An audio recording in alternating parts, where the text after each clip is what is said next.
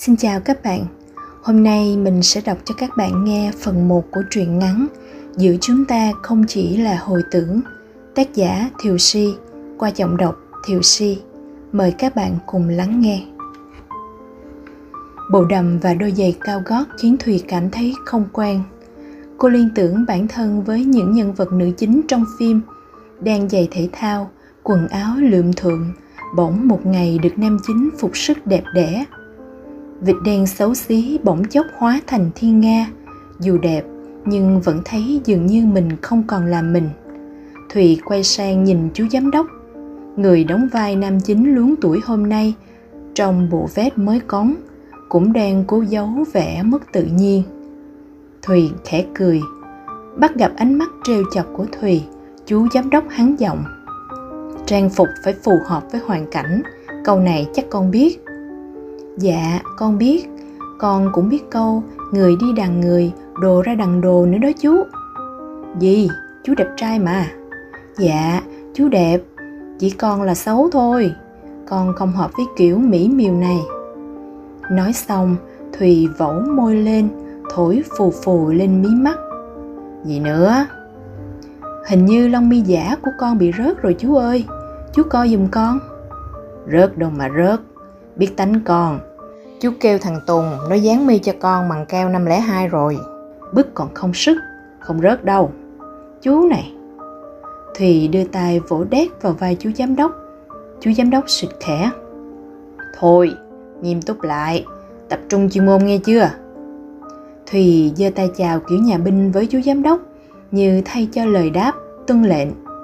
Chú giám đốc nghiêm mặt nhìn Thùy một cái, rồi đưa tay gõ cửa. Hai người đang đứng trước phòng VIP của một nhà hàng lớn ở quận nhất. Hôm nay, họ có cuộc gặp với một trong những nhà đầu tư cho bộ phim sắp quay. Thùy nghe chú giám đốc bảo, nhà đầu tư lần này còn rất trẻ, lại là người làm ngành trang sức đá quý. Diện mạo bên ngoài đối với họ rất quan trọng. Đó là lý do chú không tiếc công tuốt cho Thùy như thế này. Sau một tiếng gõ lấy lệ, chú giám đốc nhanh tay kéo cửa bước vào. Thùy cũng lúc cút theo sau. Tiếng ghế kéo nhẹ nhàng. Nhà đầu tư trẻ bước ra, vui vẻ bắt tay chú giám đốc. Chào chú. Âm thanh vừa phát ra khiến Thùy giật mình. Cô ngước mắt lên nhìn như để xác nhận điều gì. Rồi sững lại. Chú giám đốc vui vẻ chỉ về phía Thùy, giới thiệu. Đây là Vũ Thùy, biên kịch của phim này. Thùy, chào giám đốc Phạm đi. Phạm mỉm cười bước tới, đưa bàn tay về phía Thùy.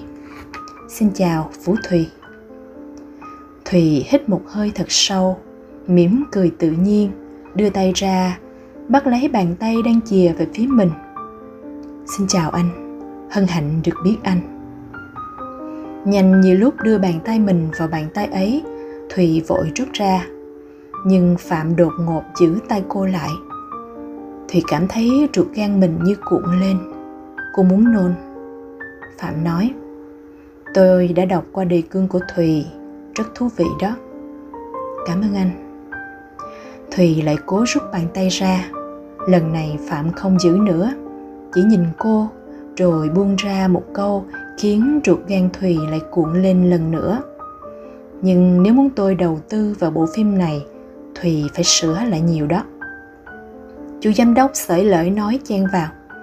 Đương nhiên rồi, đề cương chỉ mới là phát thảo ban đầu thôi mà. Chúng ta từ từ ngồi xuống rồi bàn. Phạm muốn sửa ở những điểm nào, cứ bàn bạc với chú và biên kịch. Phạm quay lại ghế, ngồi xuống và nói chắc nịch.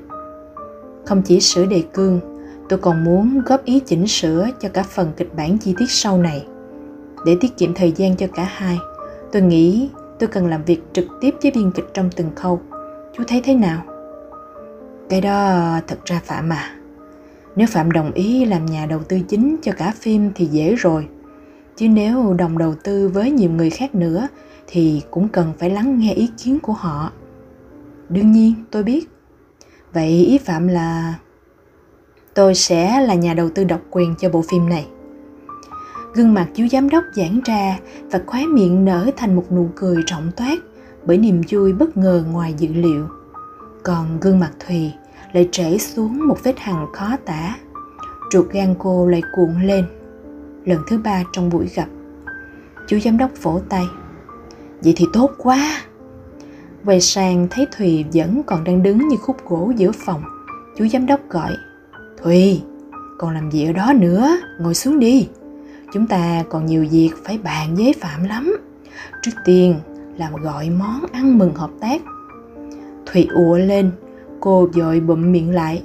Ruột gan thùy cuộn lộn xộn hết cả lên trong đó. Thùy nói vội xin lỗi, con ra ngoài một chút. Nói xong, thùy lao ra khỏi cửa. Chú giám đốc và phạm lo lắng nhìn theo. Chú giám đốc lẩm bẩm, con nhỏ này, chắc mấy hôm nay mãi viết ăn uống thất thường nên lại đau bao tử rồi chứ gì. Cô ấy hay bị như vậy lắm sao? À không không, nó không hay vậy đâu. Chỉ những lúc stress vì kịch bản quá thì mới bị vậy thôi. Nghề này bào người thật. Cô ấy gầy quá, liệu có trụ nổi một tác phẩm mấy chục tập như vậy không? Chủ giám đốc dò xét thái độ của phạm qua câu nói đó. Sợ phạm lo lắng tiến độ công việc. Chú nói ngay thấy tướng ốm vậy chứ khỏe lắm cháu đừng lo thùy chưa bao giờ trễ đến lai kịch bản cả. Lực viết rất tốt. Phạm bưng ly nước trước mặt lên uống, với thái độ tự nhiên nhất, hỏi, chắc cô ấy không có người yêu, nên toàn bộ thời gian chỉ tập trung vào việc viết lách. Nói vậy cũng không đúng lắm. Cũng phải yêu đương thực tế thì mới có cảm nhận, cảm xúc mà viết phim tình yêu. Gì chứ, về phim tâm lý tình cảm, chú dám chắc cả sài gòn này không ai viết qua thùy. Ly nước trên tay phạm chợt sóng sánh. Anh đặt xuống bàn, khẽ cười, hỏi, ý chú là cô ấy rất giỏi yêu đương thực tế? Ờ thì chú cũng không rõ. Đó là chuyện đời tư của biên kịch. Chỉ thấy cũng có người hay ghé công ty, chở thụy đi ăn. Nên chú đoán vậy thôi. Phạm trầm tư như đang nghĩ gì đó chú giám đốc mở menu, hỏi phạm. Cho dùng gì? Chú gọi. Phạm lắc đầu. Chú cứ gọi món mà chú và cô biên kịch dễ ăn. Tôi ăn gì cũng được. À tôi đi rửa tay một chút. Chú gọi món đi nhé. Được rồi được rồi. Cháu đi đi. Phạm bước ra ngoài, đóng cửa lại. Chú giám đốc vui vẻ xem thực đơn. Để xem ăn mừng bằng món nào đây. Thùy lau tay lặng nhìn gương mặt của mình trước gương hồi lâu. Anh tùng đúng là có tay trang điểm. Những nét khiếm khuyết trên gương mặt của cô đã được anh tô vẽ trở nên hoàn hảo và xinh xắn hẳn lên. Thật may mắn, vì hôm nay thùy đã nghe lời chú giám đốc. Thùy chợt lắc đầu. Cô xua đi những ý nghĩ kỳ lạ vừa nảy ra trong đầu mình. Bỏ tờ giấy vào sọt rác thùy mở cửa toilet bước ra ngoài phạm đang đứng dựa lưng vào bức tường xám trên lối đi giữa phòng ăn và khu nhà vệ sinh. Anh đang suy nghĩ gì đó. Mái tóc bồng bềnh rủ xuống, che mất đôi mắt to. Không biết tâm trạng của người đứng đó đang vui hay buồn. Thùy quyết định đi ngang qua luôn mà không chào hỏi phạm. Nghe nói mỗi khi stress, thùy sẽ bị đau bao tử và buồn nôn. Câu hỏi đột ngột của phạm khiến bước chân thùy dừng lại cô đáp mà không quay mặt về phía anh. Tôi không sao, cảm ơn anh. Tôi lo cho dự án sắp tới. Làm việc cùng tôi chắc sẽ khá căng thẳng. Thùy có chịu nổi không? Phạm bước tới, đứng trước mặt thùy. Thùy tỏ vẻ thản nhiên, đáp. Làm kịch bản có lúc nào là nhẹ nhàng đâu. Còn chuyện có làm việc chung với anh hay không, tôi còn chưa trả lời mà.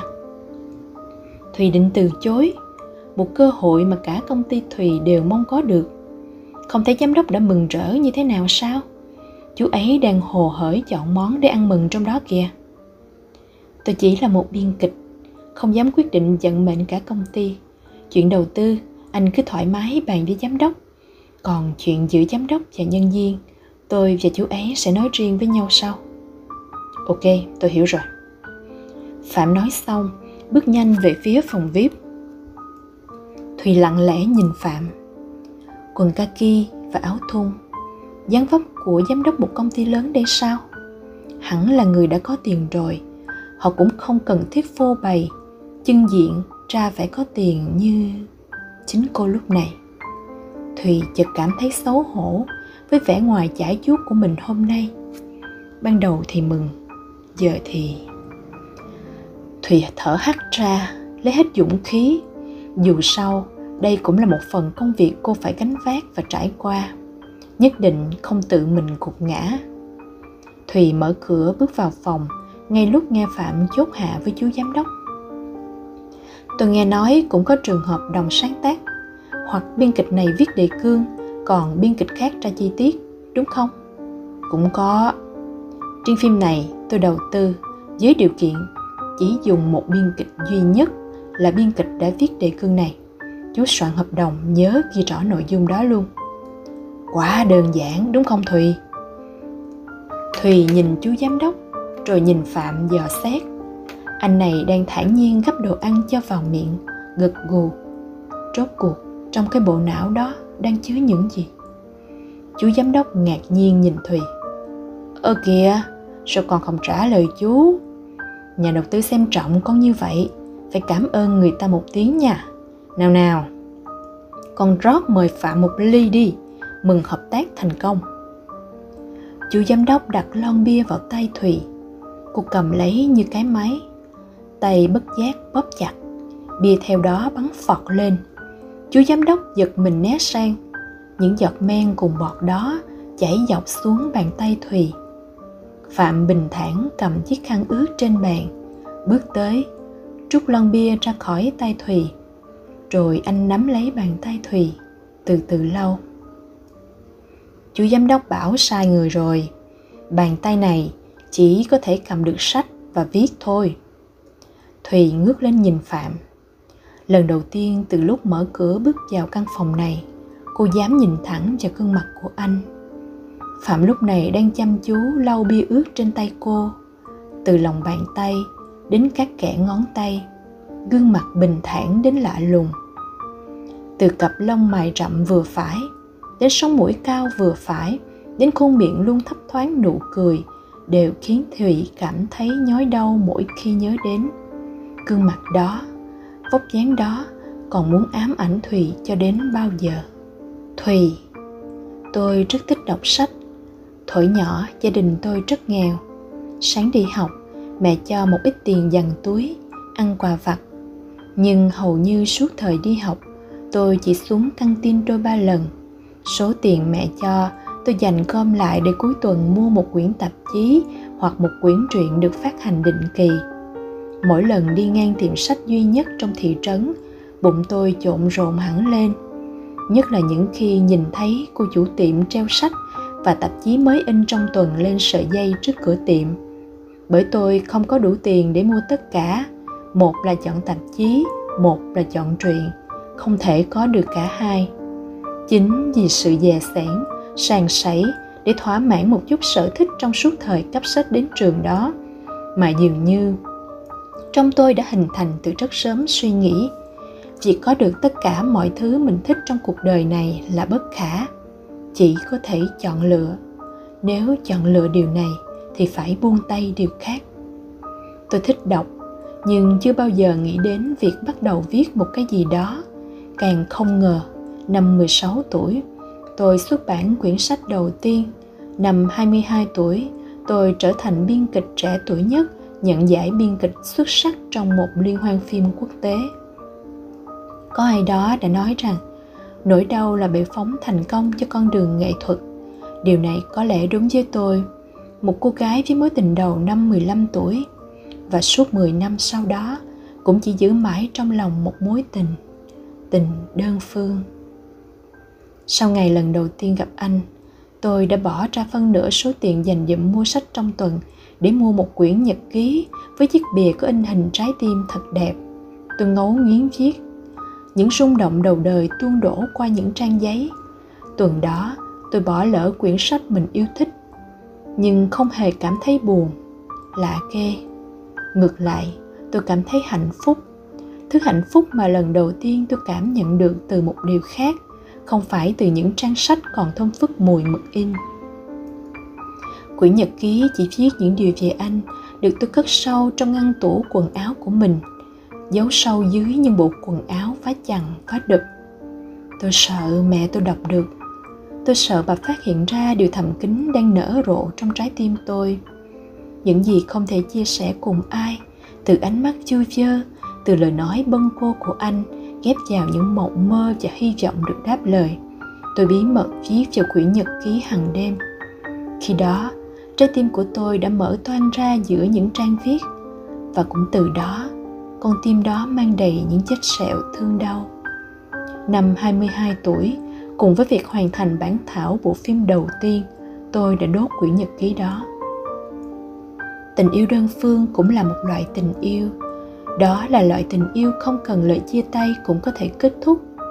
Nhưng nó không phải kết thúc ở thời điểm chúng ta đốt nhật ký hay vứt đi những món quà mà người ấy chối từ. Khi đốt quyển nhật ký viết về anh, tôi đã không biết điều đó. Sau khi nhận giải thưởng biên kịch xuất sắc, rất nhiều công ty muốn tôi về đầu quân cho họ.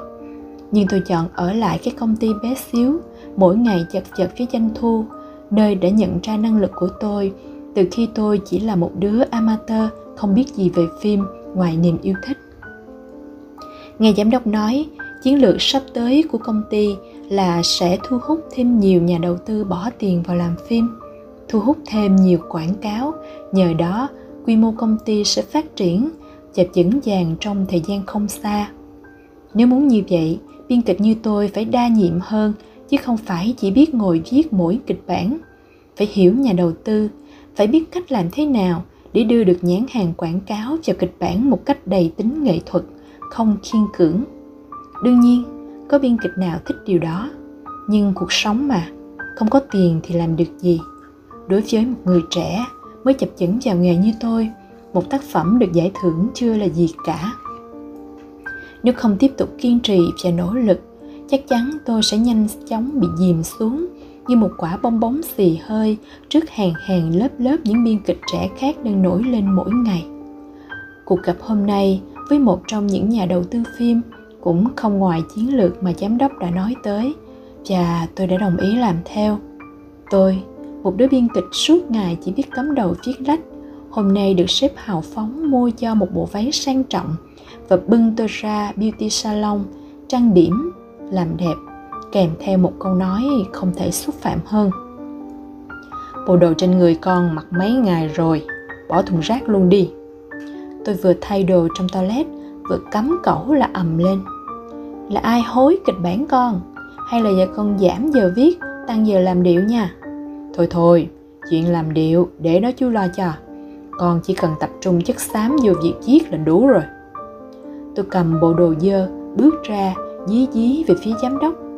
Là đồ mới giặt đàng hoàng, còn thâm phức nè, chú cứ đùa. Giám đốc dời che mũi, nhăn mặt chỉ cái thùng rác bên cạnh cửa toilet. Bỏ đi bỏ đi, đừng cố làm gì. Chú đúng là. Giám đốc bật cười trước thái độ dằn dỗi của tôi vừa đi nhanh ra cửa, chú vừa nói. Nhanh đi, còn phải tới tiệm trang điểm nữa. Cái gì? Trang điểm? Con là biên kịch, đâu phải diễn viên đâu chú. Thời đại này, ai cũng cần phải đẹp mới dễ gặt hái thành công. Con nghe lời chú đi.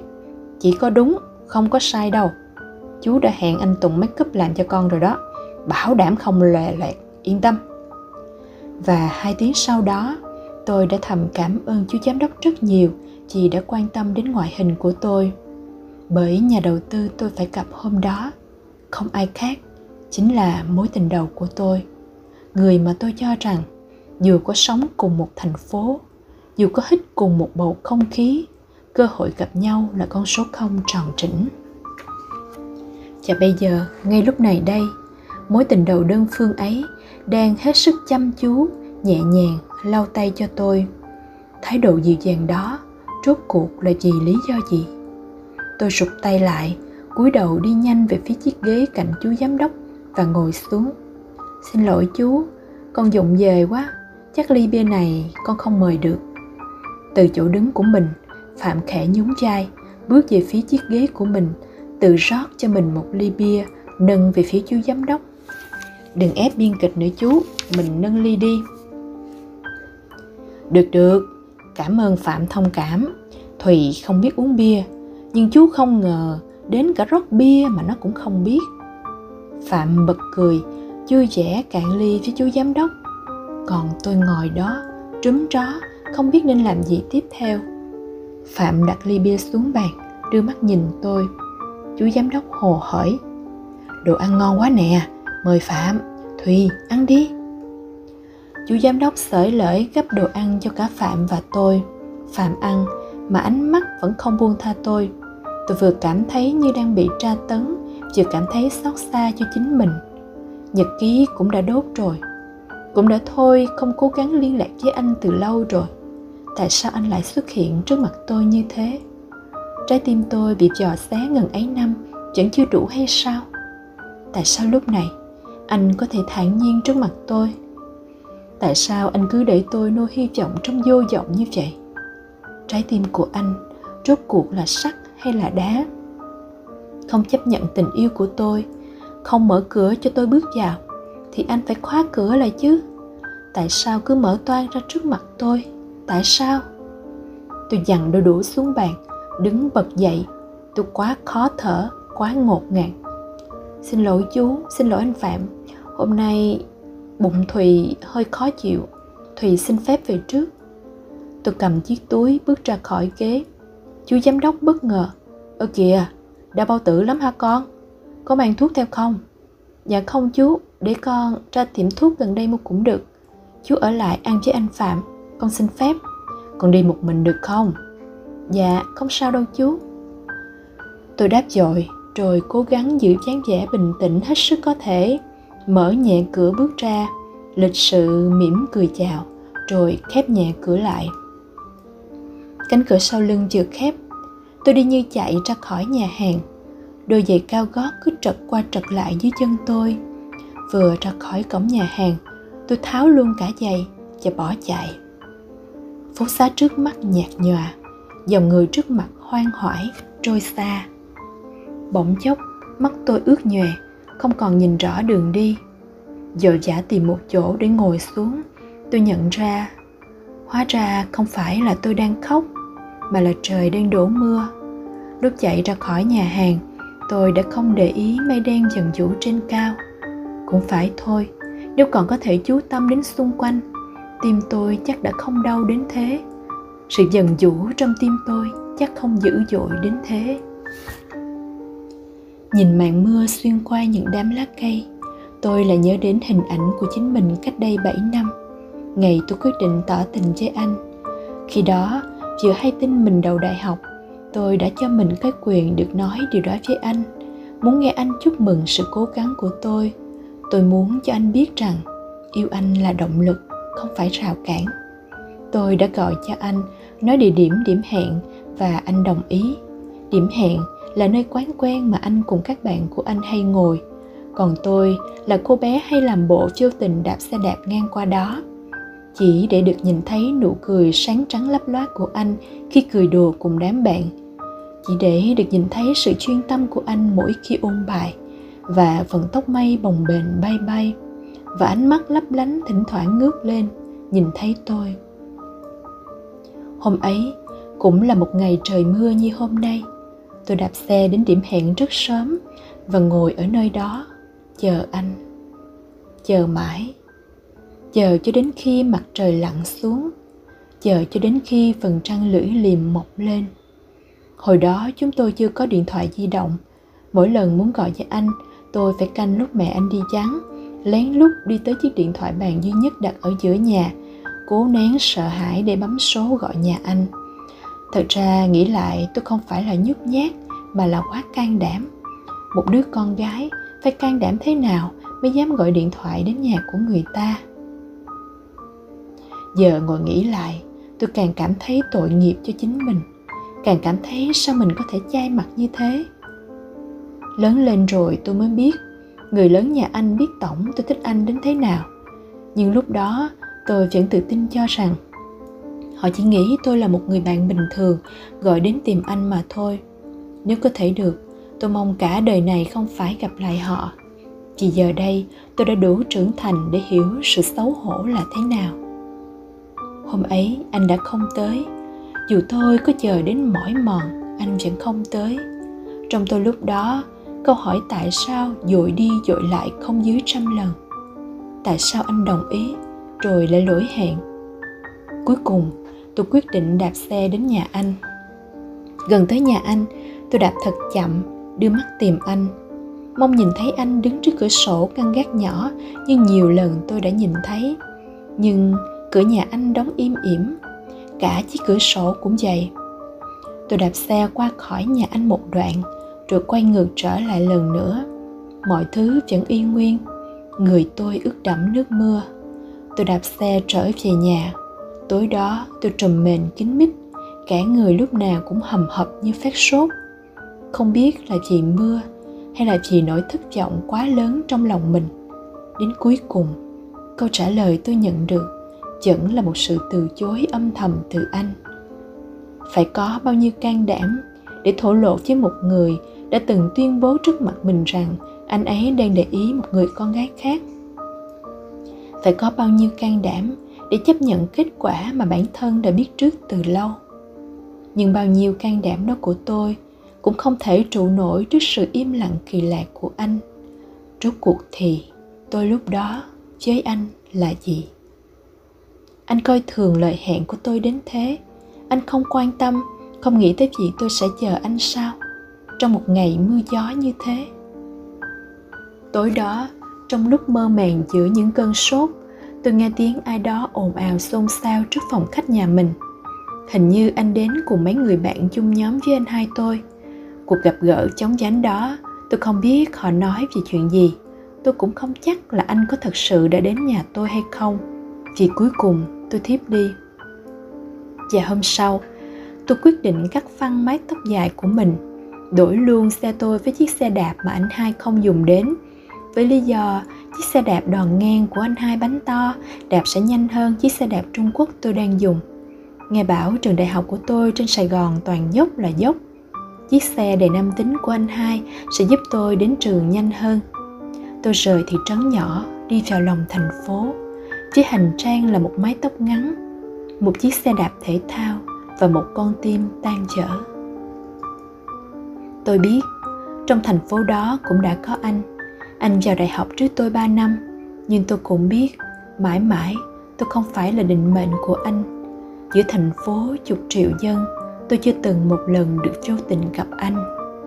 Chuyện ngày hôm nay tôi nên gọi là gì?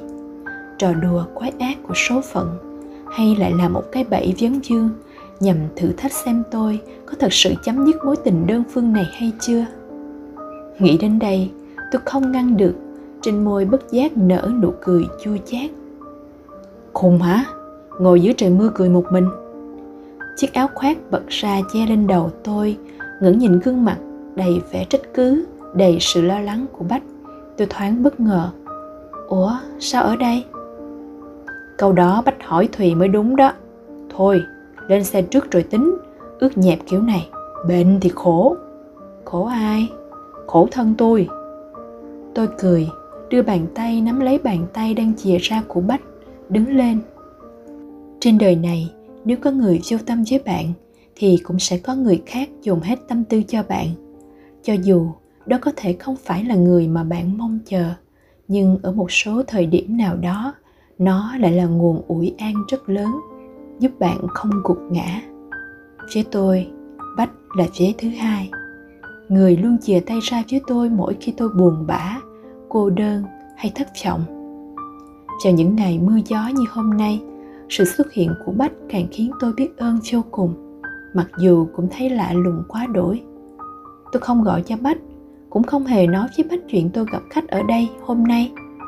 Bách là ông bụt chăng, luôn xuất hiện kịp thời mỗi khi tôi khóc, với câu hỏi, vì sao con khóc? Nghĩ đến đó, tôi bất giác bật cười nụ cười khác hẳn nụ cười lúc nãy. Bách ấn đầu tôi, để tôi ngồi xuống ghế sau xe, lèm bèm. Vô nhanh giùm tôi, cười du vơ như con ngốc. Vòng ra phía sau cốp xe, ôm ra chiếc khăn to đưa cho tôi, bách dặn dò. Trùm kính vào, cái chừng lạnh. Tôi tẻn tò cầm chiếc khăn từ tay bách. Nhìn mái tóc ướt sũng lỏng bỏng nước mưa của bách, tôi đưa khăn ra, định lau thì bách đã hất chào, đóng sầm cửa xe lại. Chiếc xe lao đi trong màn mưa. Tôi biết, rất nhanh sau đó, tôi sẽ được chạy đến nhà, được thay một bộ đồ ấm áp và được uống tách trà do bách pha. Tôi biết, chờ tôi phía trước là sự ấm áp. Nhưng tại sao, trong tận đáy lòng tôi vẫn nhói lên điều gì đó xót xa, lạnh lẽo? Phần 1 của truyện ngắn giữa chúng ta không chỉ là hồi tưởng đến đây là kết thúc hẹn gặp lại các bạn trong buổi đọc truyện tuần sau xin cảm ơn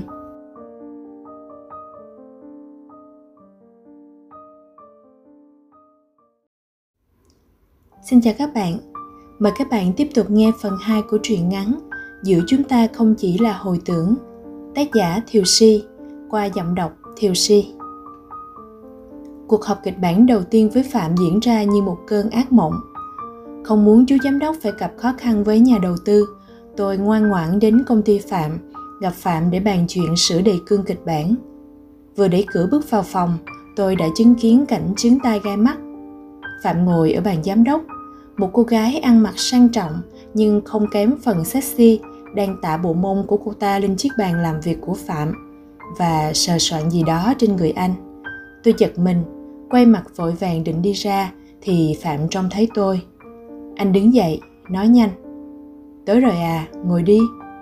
Cô gái cũng nhanh chóng rời khỏi bàn, quay sang mỉm cười tỏ ra lịch sự với tôi. Tôi cũng chào lại. Cô ấy nói với Phạm, Thôi anh làm việc đi, em về nhà chuẩn bị cơm chiều cho anh nha. Phạm định nói gì đó với cô gái, nhưng rồi lại thôi. Cô gái bỏ ra ngoài. Tôi loay hoay, tìm một chỗ ngồi ở chiếc salon dùng để tiếp khách trong phòng giám đốc. Mở ba lô, rút laptop định đặt lên bàn thì Phạm cản. Khoan đã, Thùy định ngồi ở đó làm việc à? Tôi nhìn Phạm, ra ý hỏi, không ở đây thì ở đâu? Phạm lấy chiếc laptop ra khỏi tay tôi, rồi xách một mạch đến chiếc bàn giám đốc của anh. Đặt xuống đúng ngay chỗ cái mông của cô gái ấy lúc nãy đã ngồi. Thùy ngồi đây. Kéo chiếc ghế xoay nãy giờ bị lùa vào một góc phòng, Phạm chỉ chỗ cho tôi. Tôi khó chịu, bưng cái laptop lên, không quên chu mỏ thổi phù phù như để xua đi cái gì đó dơ bẩn. Phạm trợn mắt nhìn tôi. Thùy làm gì vậy? đây là công cụ hành nghề của thùy anh nên tôn trọng nó một chút ý thùy là sao đặt nó lên bàn giám đốc còn chưa đủ tôn trọng sao chỗ đó ờ, tôi giơ ngón tay chỉ thẳng. Là chỗ mà bạn gái của anh um, đã ngồi lên. Lúc này phạm mới hiểu ra anh thoáng nở một nụ cười lạ lùng rồi đáp à thì ra là vậy. À, cô ấy chỉ muốn sửa lại cổ áo giúp anh thôi em không ngại chứ? Tôi làm ra vẻ thản nhiên đáp đó là chuyện riêng của anh tôi không quan tâm có gì phải ngại. Chỉ là tôi không thích đặt cái laptop của tôi vào chỗ đó vậy thôi. Thoáng thất vọng hiện ra trên mặt phạm, tôi không hiểu vì sao. Rồi anh cúi xuống, mở tủ làm việc, lục tìm, rút ra một chiếc khăn lụa vuông sang trọng, trải lên đúng chỗ tranh cãi của chiếc bàn làm việc. Như vậy được chưa? Cô biên kịch khó tính. Chúng ta có rất nhiều việc phải làm với nhau. Buổi làm việc rất dài như vậy, chiếc bàn ở salon quá thấp để thùy có thể thoải mái ngồi viết nốt một lần nữa phạm lại giật chiếc laptop ra khỏi tay tôi tôi chới giới như người bị tước mất vũ khí phòng vệ phạm đặt chiếc laptop lên chiếc khăn lụa đẩy cái ghế ra sau lưng tôi tôi lật đật ngồi xuống hỏi ngay Bộ đề cương của tôi có nhiều vấn đề lắm sao mà anh nói vậy? Phạm vừa ngồi xuống chiếc ghế giám đốc đối diện tôi vừa nói Đúng, có rất rất nhiều vấn đề Vấn đề? Chỗ nào? Tôi cảm thấy máu nóng dồn lên mặt. Hết đụng chạm cảm xúc, rồi đến đụng chạm lòng tự trọng nghề nghiệp. Không ngờ có một ngày, anh lại trở nên đáng ghét như thế. Phạm phất tay, chưa vội trả lời câu hỏi của tôi. Anh mở laptop của mình lên.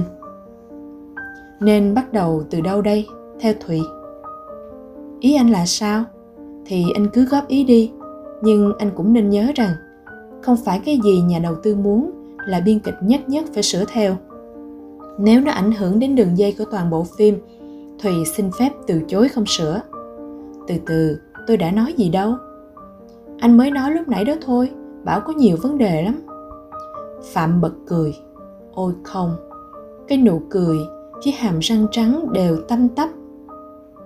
Đã xuyên tim tôi bao nhiêu lần rồi, giờ nó lại muốn trêu ngươi tôi sao? Tôi cúi mặt xuống laptop, né tránh không nhìn thẳng vào gương mặt sạng sỡ đó của anh. Vấn đề không phải lúc nào cũng mang nghĩa tiêu cực. Đương nhiên là nghĩa tiêu cực thì mới dùng từ vấn đề chứ. Nói cứ như người không biết tiếng việt. Phạm đưa tay gặp màn hình laptop của tôi xuống. Nè, thì lẩm bẩm gì đó, đang chửi tôi à? Tôi bật màn hình lên lại. Anh không cần quan tâm. Bao giờ anh mới bắt đầu góp ý đây? Thùy còn phải về viết kịch bản, không có nhiều thời gian. Nếu nói tới bận rộn, tôi còn bận hơn thùy nhiều. Nhưng ở từng thời điểm, sẽ có những chuyện quan trọng hơn những chuyện khác. Chúng ta cần dành nhiều thời gian cho nó thùy có hiểu không? Một khoảng lặng lạ lùng giữa hai chúng tôi khi phạm thốt ra câu đó. Tôi chợt nhớ tới lần đầu tiên gặp phạm. Hôm đó, anh hai tôi đến nhà bạn học nhóm, nhưng lại bỏ quên tập ở nhà chiếc xe đạp thì lũng bánh. Phạm là người chở anh hai tôi về nhà lấy tập. Tôi đang ngồi trên cây xoài trước nhà đọc sách, thì phạm chở anh hai dừng trước hàng rào dâm bụt. Anh hai nhảy xuống, nói nhanh. Chờ tao chút nha. Ừ. Nghe tiếng người, tôi rời mắt khỏi trang sách, nhìn ra. Khoảnh khắc đó, đến bây giờ tôi vẫn không thể nào quên. Phạm đưa bàn tay lùa vào mái tóc bồng như mây, hất ra sau, mặt ngẩng nhìn lên và nhìn thấy tôi. Phạm hơi sững lại bất ngờ, rồi nở nụ cười với hàm răng trắng lấp lóa. Chào em em là em gái của chương đúng không? Tôi chưa biết đáp sao thì anh hai đã từ trong nhà chạy ra, nhìn thấy tôi ngồi trên cây với quyển sách. Anh hai nói, tối ngày, đọc sách vừa vừa thôi, coi chừng cận thị đó. Mà tao thấy cái cây đó coi bộ trơn láng lắm rồi nghe. Nếu bình thường tôi sẽ đợp ngay lại giọng điệu cà khịa đó của anh hai. Nhưng hôm nay, miệng mồm tôi bỗng dưng cứng hết lại. Anh hai nhảy lên yên sau xe, phất tay chỉ về phía tôi, nói với phạm, đó, nhớ em mọt sách tao hay nói với tụi bay đó. Đi học về là leo lên cây ngồi đọc sách suốt luôn, hỏi sao không có bạn. Phạm nhấn chân lên bê đan cười cười. Ở mỗi thời điểm, có những việc quan trọng với bản thân mình hơn những chuyện khác mà tôn trọng quyền riêng tư của em gái chút đi mày. Ngước lên cười với tôi lần nữa. Anh đi nha. Dạ. Tôi chỉ đáp được một từ như thế, rồi lặng nhìn theo bóng lưng phạm đạp xe ra khỏi con đường trước nhà tôi. Cho đến khi bóng anh khuất xa rồi, tôi vẫn còn bần thần. Suốt buổi hôm đó, tôi không đọc thêm được một trang sách nào. Có cái gì đó bắt đầu đâm mầm, bén rễ trong trái tim non nớt 15 tuổi của tôi một ánh mắt đã lọt vào khoảng trống tim tôi và ở lại đó, không chịu rời đi. Chắc là anh không hề biết, ngay từ lần đầu gặp mặt ấy, tôi đã muốn được là người ở bên cạnh anh, là người được ngồi sau xe anh mãi mãi. Tôi cũng không hề biết, những mộng mơ đó là khởi điểm cho tất cả những nỗi đau thầm lặng trong suốt nhiều năm về sau. Tôi gõ mạnh tay xuống bàn phím đánh tan khoảng lặng bất ngờ giữa tôi và anh. Dòng chữ hết sức công thức được gõ xuống. Họp, chỉnh, sửa, đề, cương. Ok, vậy mình bắt đầu vào luôn đi. Anh muốn góp ý gì? Tôi sẽ không đụng đến đường dây của toàn bộ câu chuyện. Nó đã rất chỉnh chu rồi. Không lạ gì khi thùy nhận được giải thưởng biên kịch xuất sắc ở tuổi đời rất trẻ như vậy.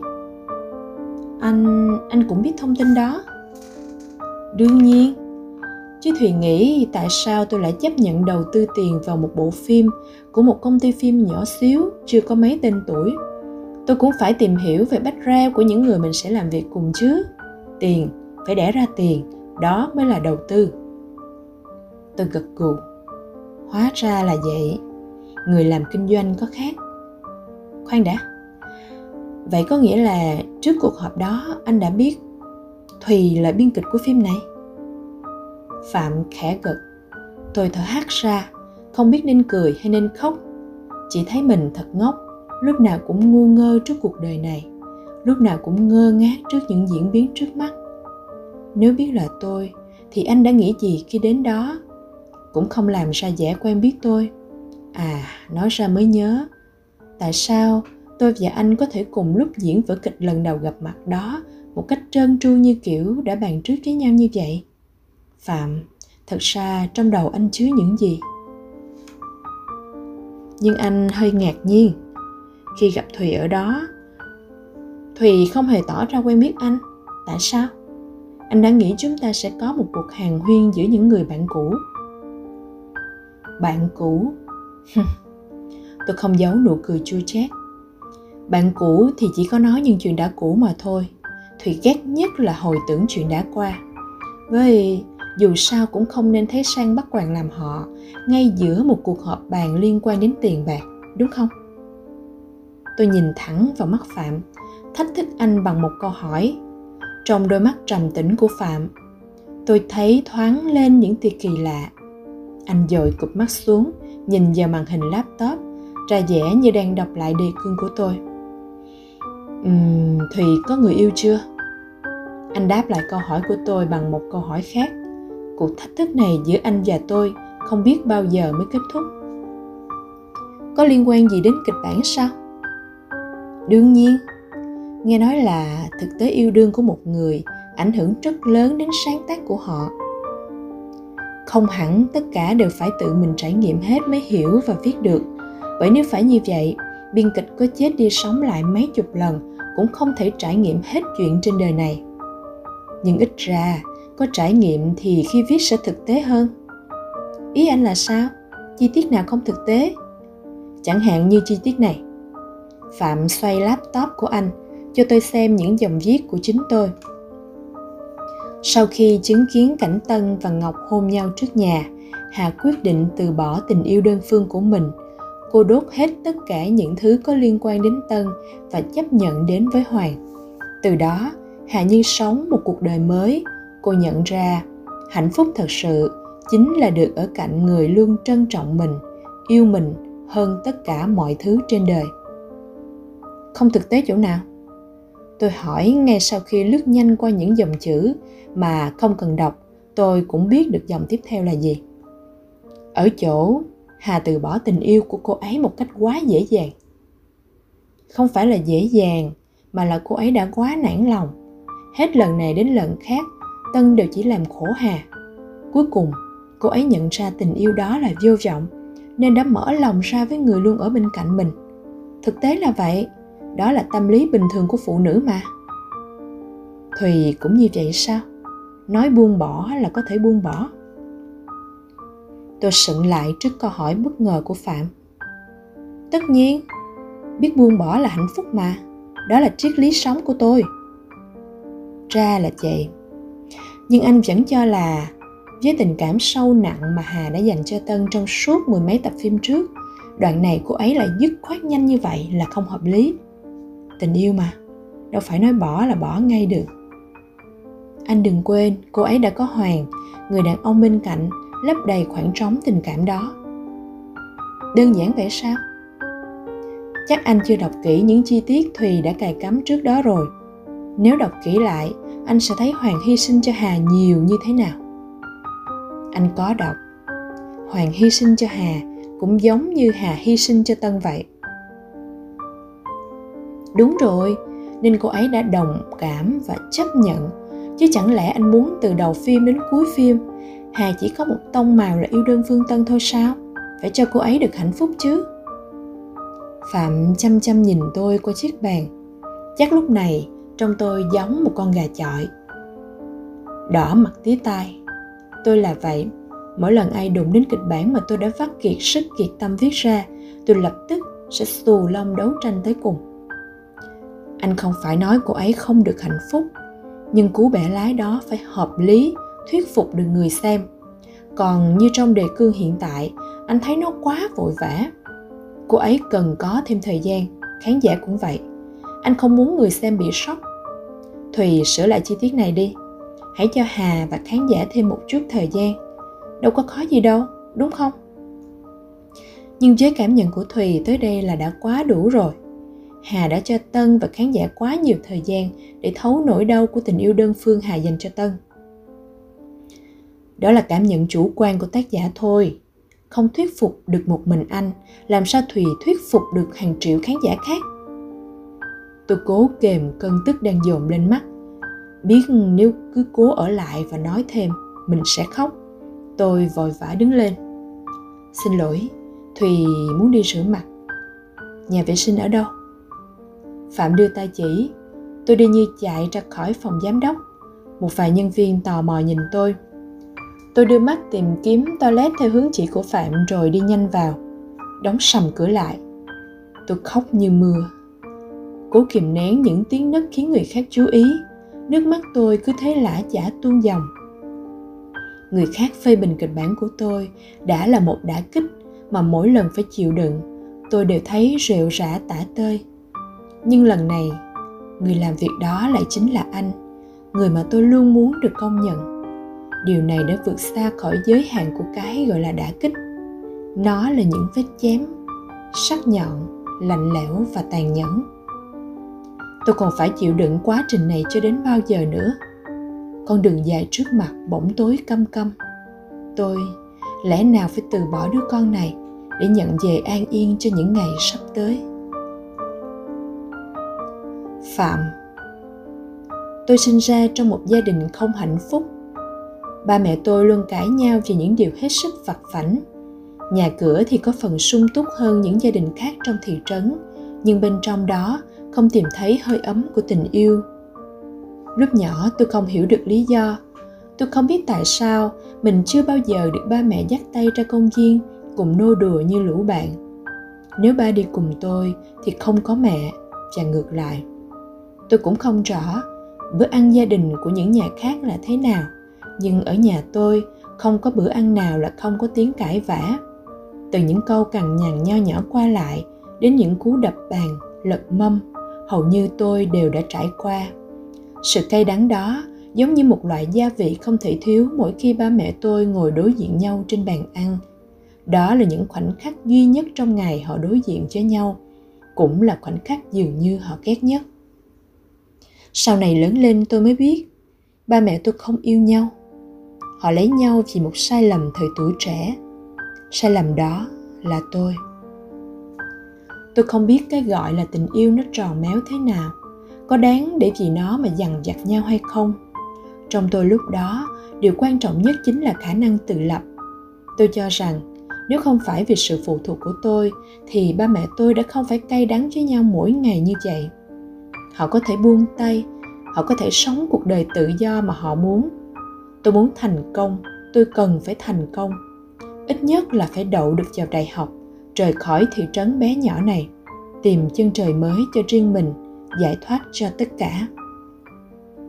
Tôi không mơ mộng cuộc sống trải đầy hoa, cũng không nghĩ cần có một người đi bên cạnh mình trong suốt quãng đời còn lại. Tôi quá bận để cảm nhận cuộc sống mơ mộng thời thanh xuân.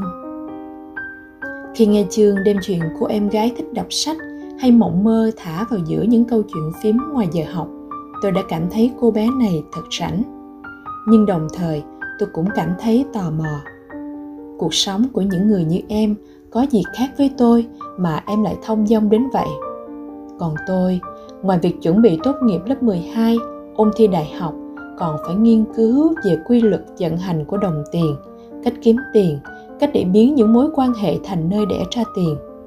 Một ngày đối với tôi lúc đó trôi qua nhanh đến chóng mặt, đến mức tôi không biết bầu trời lúc đó có màu gì, con đường trước nhà tôi có gì thay đổi. Mỗi lần chương kể về những hành động lạ lùng của em mà trong mắt bọn con trai của tôi lúc đó là ngớ ngẩn, tôi cũng ngoác miệng cười xòa với lũ bạn.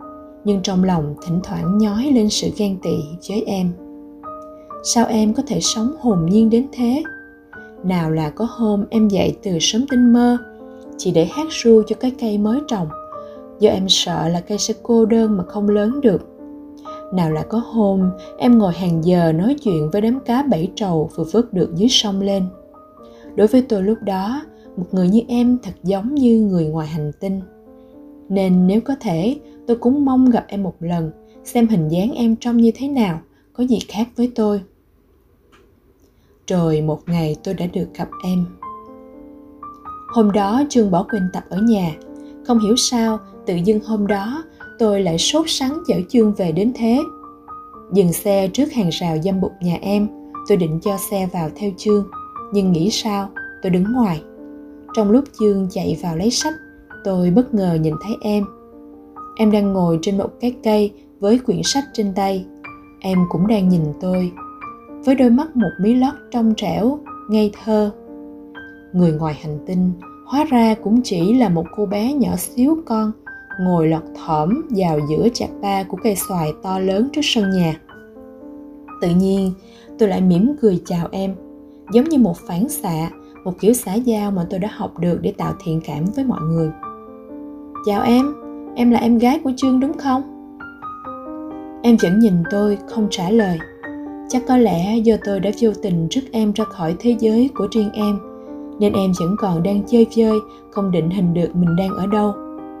Đôi mắt dương to ngây thơ đó của em, đến tận bây giờ, vẫn còn sống động trong tâm trí tôi. Nhưng điều tôi không ngờ nhất, sau lần gặp gỡ đó, mối quan hệ giữa chúng tôi bắt đầu nảy sinh theo một kiểu hết sức kỳ lạ. Có hôm, em còn đến cả chỗ chúng tôi học nhóm, chỉ để ngồi chơi và đọc sách thỉnh thoảng, tôi còn thấy em đạp xe ngang chỗ quán quen mà tôi và lũ bạn hay ngồi. Sự xuất hiện không biết là vô tình hay cố ý của em ngày một dày đặc xung quanh tôi. Đến nỗi tôi đã nghĩ, hay là trước giờ em vẫn tồn tại gần tôi như thế? Nhưng bởi vì quá bận, tôi đã không nhận ra sự hiện diện đó của em. Tôi còn chưa tình phát hiện ra, chiều nào vào lúc hoàng hôn, em cũng sẽ đạp xe ngang qua nhà tôi một bận tôi không biết em đi đâu, nhưng cứ đến giờ đó, tôi lại thấy em. Chính sự phát hiện bất ngờ đó, tôi bỗng có một thói quen mới, ngắm bầu trời vào lúc hoàng hôn trên căn gác nhà mình. Căn phòng với cánh cửa sổ suốt ngày đóng im ỉm đó, nay được mở toang ra. Có lúc tôi đứng ở cửa sổ, có lúc bước hẳn ra ban công, ngắm mây trời, ngắm phố phường và ngắm em. Không vì điều gì không biết lý do gì. Có lẽ khi đó, cuộc sống của tôi thiếu thốn quá chăng? Cô đơn quá chăng? Em như một luồng gió mới thổi qua đời tôi để lại những chấn chương nhẹ nhàng trong trẻo. Tôi không biết em nghĩ gì về tôi. Tôi cũng không có thời gian để suy nghĩ về điều đó. Chúng tôi hiếm khi nói chuyện với nhau. Nếu có khi nào cùng hiện diện ở một chỗ thì cũng chỉ trao đổi qua lại vài câu hỏi thăm bông đùa trên cương vị em gái của bạn và bạn của anh trai. Tôi có được câu trả lời và một ngày cũng thật kỳ lạ. Mẹ của chương đợi tôi ở cổng trường và muốn nói chuyện riêng với tôi.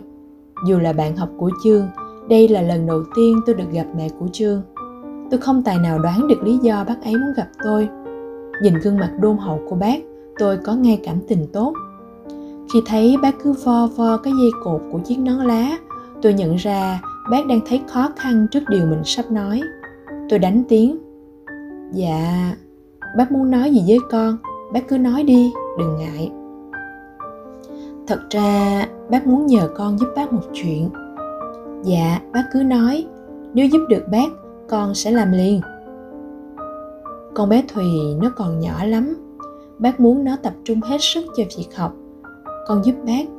Bớt gặp nó là giùm bác, nha. Tôi chới với, sững sờ trước những gì mình vừa nghe. Ý của mẹ chương là sao? Dạ bác nói gì con chưa hiểu lắm. Em thùy sao bác? Nói ra điều này thì hơi kỳ, nhưng bác nghe chương nói trong đám bạn, con là đứa có suy nghĩ trưởng thành hơn những đứa khác cùng tuổi, nên bác mới nói với con.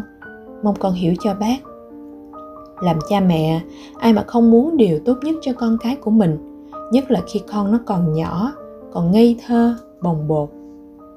Tôi im lặng nghe như nuốt từng lời của mẹ chương, nhưng dường như vẫn chưa hiểu được bao nhiêu. Cuối cùng, mẹ của chương cũng đi vào trọng tâm vấn đề. Con thùy nhà bác nó để ý con đó. Tuy bác không biết con nghĩ gì về con gái của bác, nhưng bác cũng mong con giúp bác để con thùy nó tập trung vô chuyện học hành. Nó đang học rất giỏi, bác sợ chuyện yêu đương tuổi mới lớn ảnh hưởng tới việc học của nó. Bác khổ tâm lắm. Tôi đã hiểu. Tôi gật đầu như một cái máy, đáp lời mẹ trương bằng một công thức từ những quyển sách giao tiếp tôi đã đọc. Dạ con hiểu rồi. Bác yên tâm đi. Con biết phải làm thế nào để tốt cho em ấy rồi. Con nói vậy, bác yên tâm. Cảm ơn con nhiều nha à chuyện này, con làm ơn giữ kín giùm bác, đừng cho ai biết. Bác sợ con thùy nó xấu hổ, nó giận bác. Dạ con biết rồi. Mẹ trương nắm lấy tay tôi, vỗ vỗ. Bàn tay của mẹ trương thô ráp, đầy những chiếc chai, không mềm mại, trơn láng, sơn xanh, sơn đỏ như bàn tay của mẹ tôi. Nhưng tôi cảm nhận được từ trong bàn tay đó, tấm lòng của một người mẹ ấm áp, dịu dàng cảm ơn con nhiều lắm. Con đúng như lời chương nói, rất trưởng thành và hiểu chuyện. Sau này, chắc chắn con sẽ là một người thành đạt. Dạ con cảm ơn bác. Cuộc gặp gỡ với mẹ chương mở ra một bước ngoặt mới trong cuộc đời tôi. Tôi giống như rơi vào một thế giới mình chưa từng biết. Như kiểu đang yên đang lành, bỗng một ngày cục tình yêu rơi ngay vào mặt.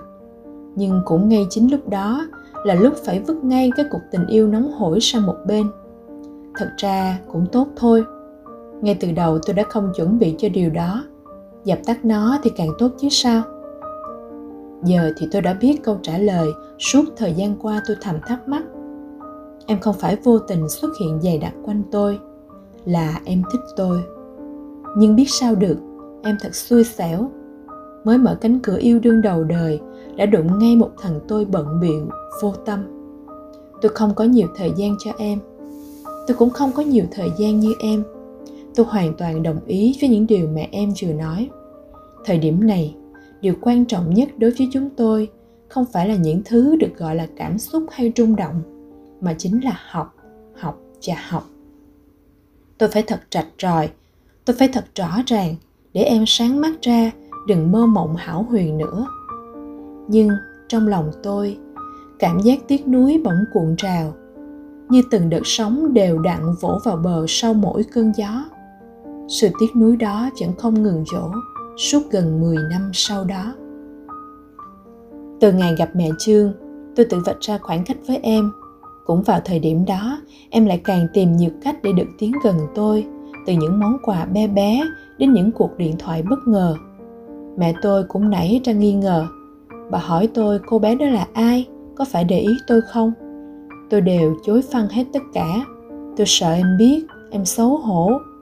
Nhưng tôi cũng không thể nói thẳng với em rằng em đừng làm như thế nữa những sự quan tâm của em những sự bày tỏ ngây thơ của em luôn mang đến cho tôi cảm giác vừa háo hức vừa buồn bực tôi không thể từ chối em cũng không thể tiếp nhận em tôi đã tự nhủ rằng rồi một thời gian nữa em sẽ chán thôi có ai lại đi kiên trì với một người hờ hững với mình như thế?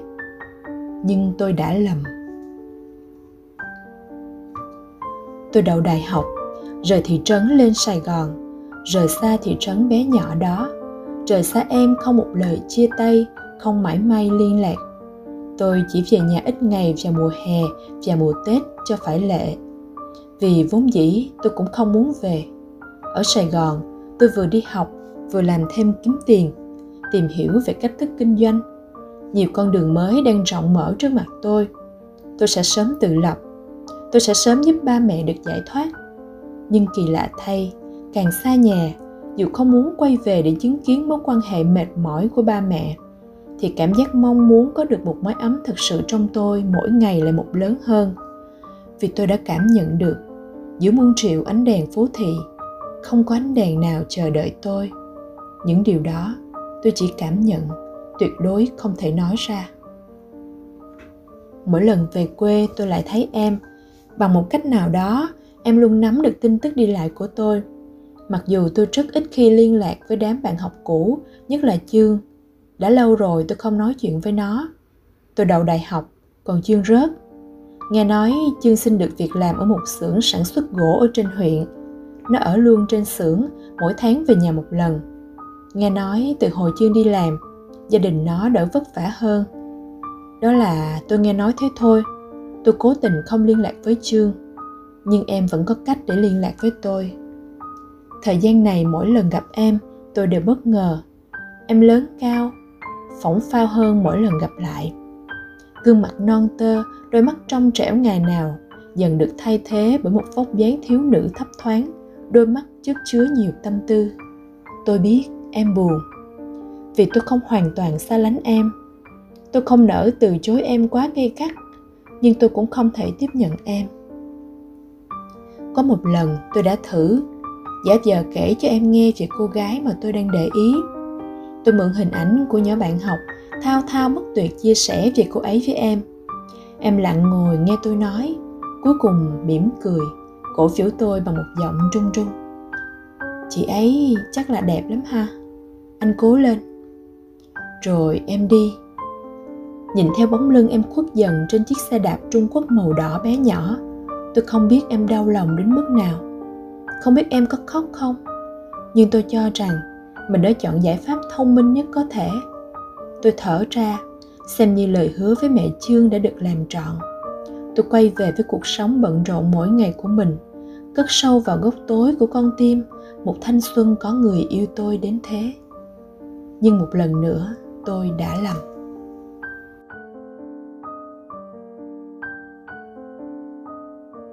Cảm ơn các bạn đã dành thời gian lắng nghe phần 2 của truyện ngắn Giữa chúng ta không chỉ là hồi tưởng. Hẹn gặp lại các bạn trong chương trình đọc truyện tuần sau. Xin cảm ơn. Xin chào các bạn. Mời các bạn tiếp tục nghe phần 3 của truyện ngắn Giữa chúng ta không chỉ là hồi tưởng, tác giả Thiều Si, qua giọng đọc Thiều Si. Khoảng một năm sau cái ngày tôi nói với em về cô gái tôi thích, em lại gọi điện tìm tôi Năm đó em thi đậu đại học. Em báo với tôi rằng em đã đậu vào trường đại học quốc gia với số điểm rất cao. Tôi bất ngờ và mừng rỡ chúc mừng em. Em nói muốn gặp tôi ở góc quán quen hồi trung học tôi thường ngồi với lũ bạn. Trong tôi lúc đó, cảm giác như đã được gỡ bỏ một lời nguyền. Giờ em 18 tuổi rồi, em cũng đã đậu vào đại học rồi, chứng tỏ tôi không phải là người ngán chân trên bước đường học tập của em. Như vậy, dù tôi có mở lòng với em tôi cũng không mắc lỗi với mẹ của trương đúng không?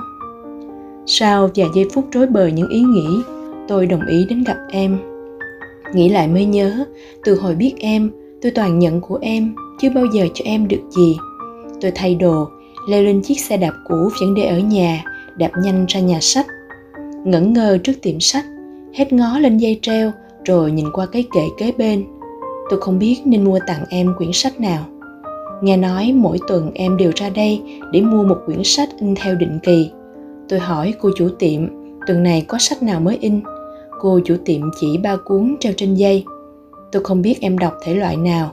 Cố nhớ lại hình ảnh những quyển sách em hay cầm trên tay mỗi lần đi cùng chương đến chỗ học nhóm của tụi tôi. Hình ảnh lần đầu tiên gặp em khi em ngồi trên cây đọc sách. Nhưng tôi không tài nào nhớ được chi tiết về quyển sách. Có lẽ tôi chỉ mãi chú ý đến em Cuối cùng tôi quyết định mua cả ba quyển. Cô chủ tiệm hỏi tôi có phải mua sách làm quà, có cần gói lại không? Ở đây cô có cả dịch vụ gói quà cho khách. Tôi gật đầu, rồi lại lắc. Tôi bảo cô lấy giùm một cái túi đựng trong tử tế một chút là được. Nghĩ đến việc trao em một hộp quà với nơ hồng chỉnh chu, tôi thấy gượng gạo sau đó. Cầm chiếc túi đựng sách, tôi hớn hở treo lên tay lái xe đạp và đạp xe về nhà. Tưởng tượng ra gương mặt sáng bừng của em khi nhìn thấy mấy quyển sách, tôi bỗng thấy lòng mình reo vui đến lạ. Hóa ra, khi mang đến niềm vui cho người ấy, lòng mình còn vui sướng hơn. Dường như tôi bắt đầu hiểu được tâm trạng của em, hiểu được lý do vì sao em hay tìm cách này hay cách khác để mang đến cho tôi những món quà nho nhỏ mà tôi có muốn từ chối cũng không được. Em luôn nghĩ về tôi, cho tôi. Những lúc như thế là lúc em cảm thấy hạnh phúc có đúng không? Tôi đạp xe về đến nhà, ngạc nhiên khi thấy cửa nhà mở toang, chiếc cúp 50 của mẹ nằm chỏng dơ trước sân. Tôi dựng xe đạp, chạy nhanh vào nhà. Mẹ tôi đang gom quần áo, nhét bừa vào chiếc vali. Những vệt đen của chị kẻ chảy theo nước mắt, dính lem luốc hai bên má của mẹ tôi. Tôi lo lắng hỏi, Mẹ, có chuyện gì? Mẹ đang làm gì vậy?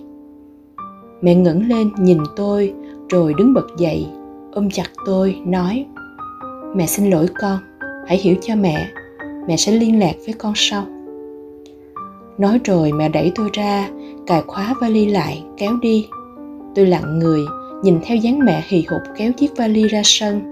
Dựng cái vali xuống, mẹ ì ạch cố đỡ chiếc cúp 50 dưới sân lên.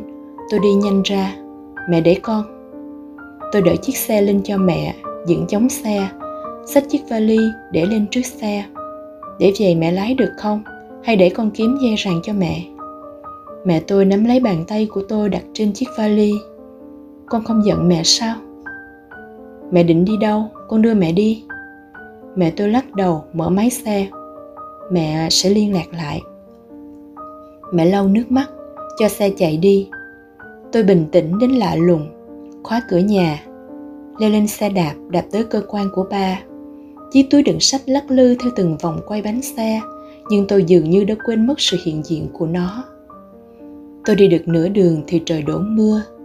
Cơn mưa rào mùa hạ, đủ ướt áo người đi đường đủ che đi những giọt nước mắt của một thằng con trai bắt đầu cảm nhận được thực tế của sự tan vỡ.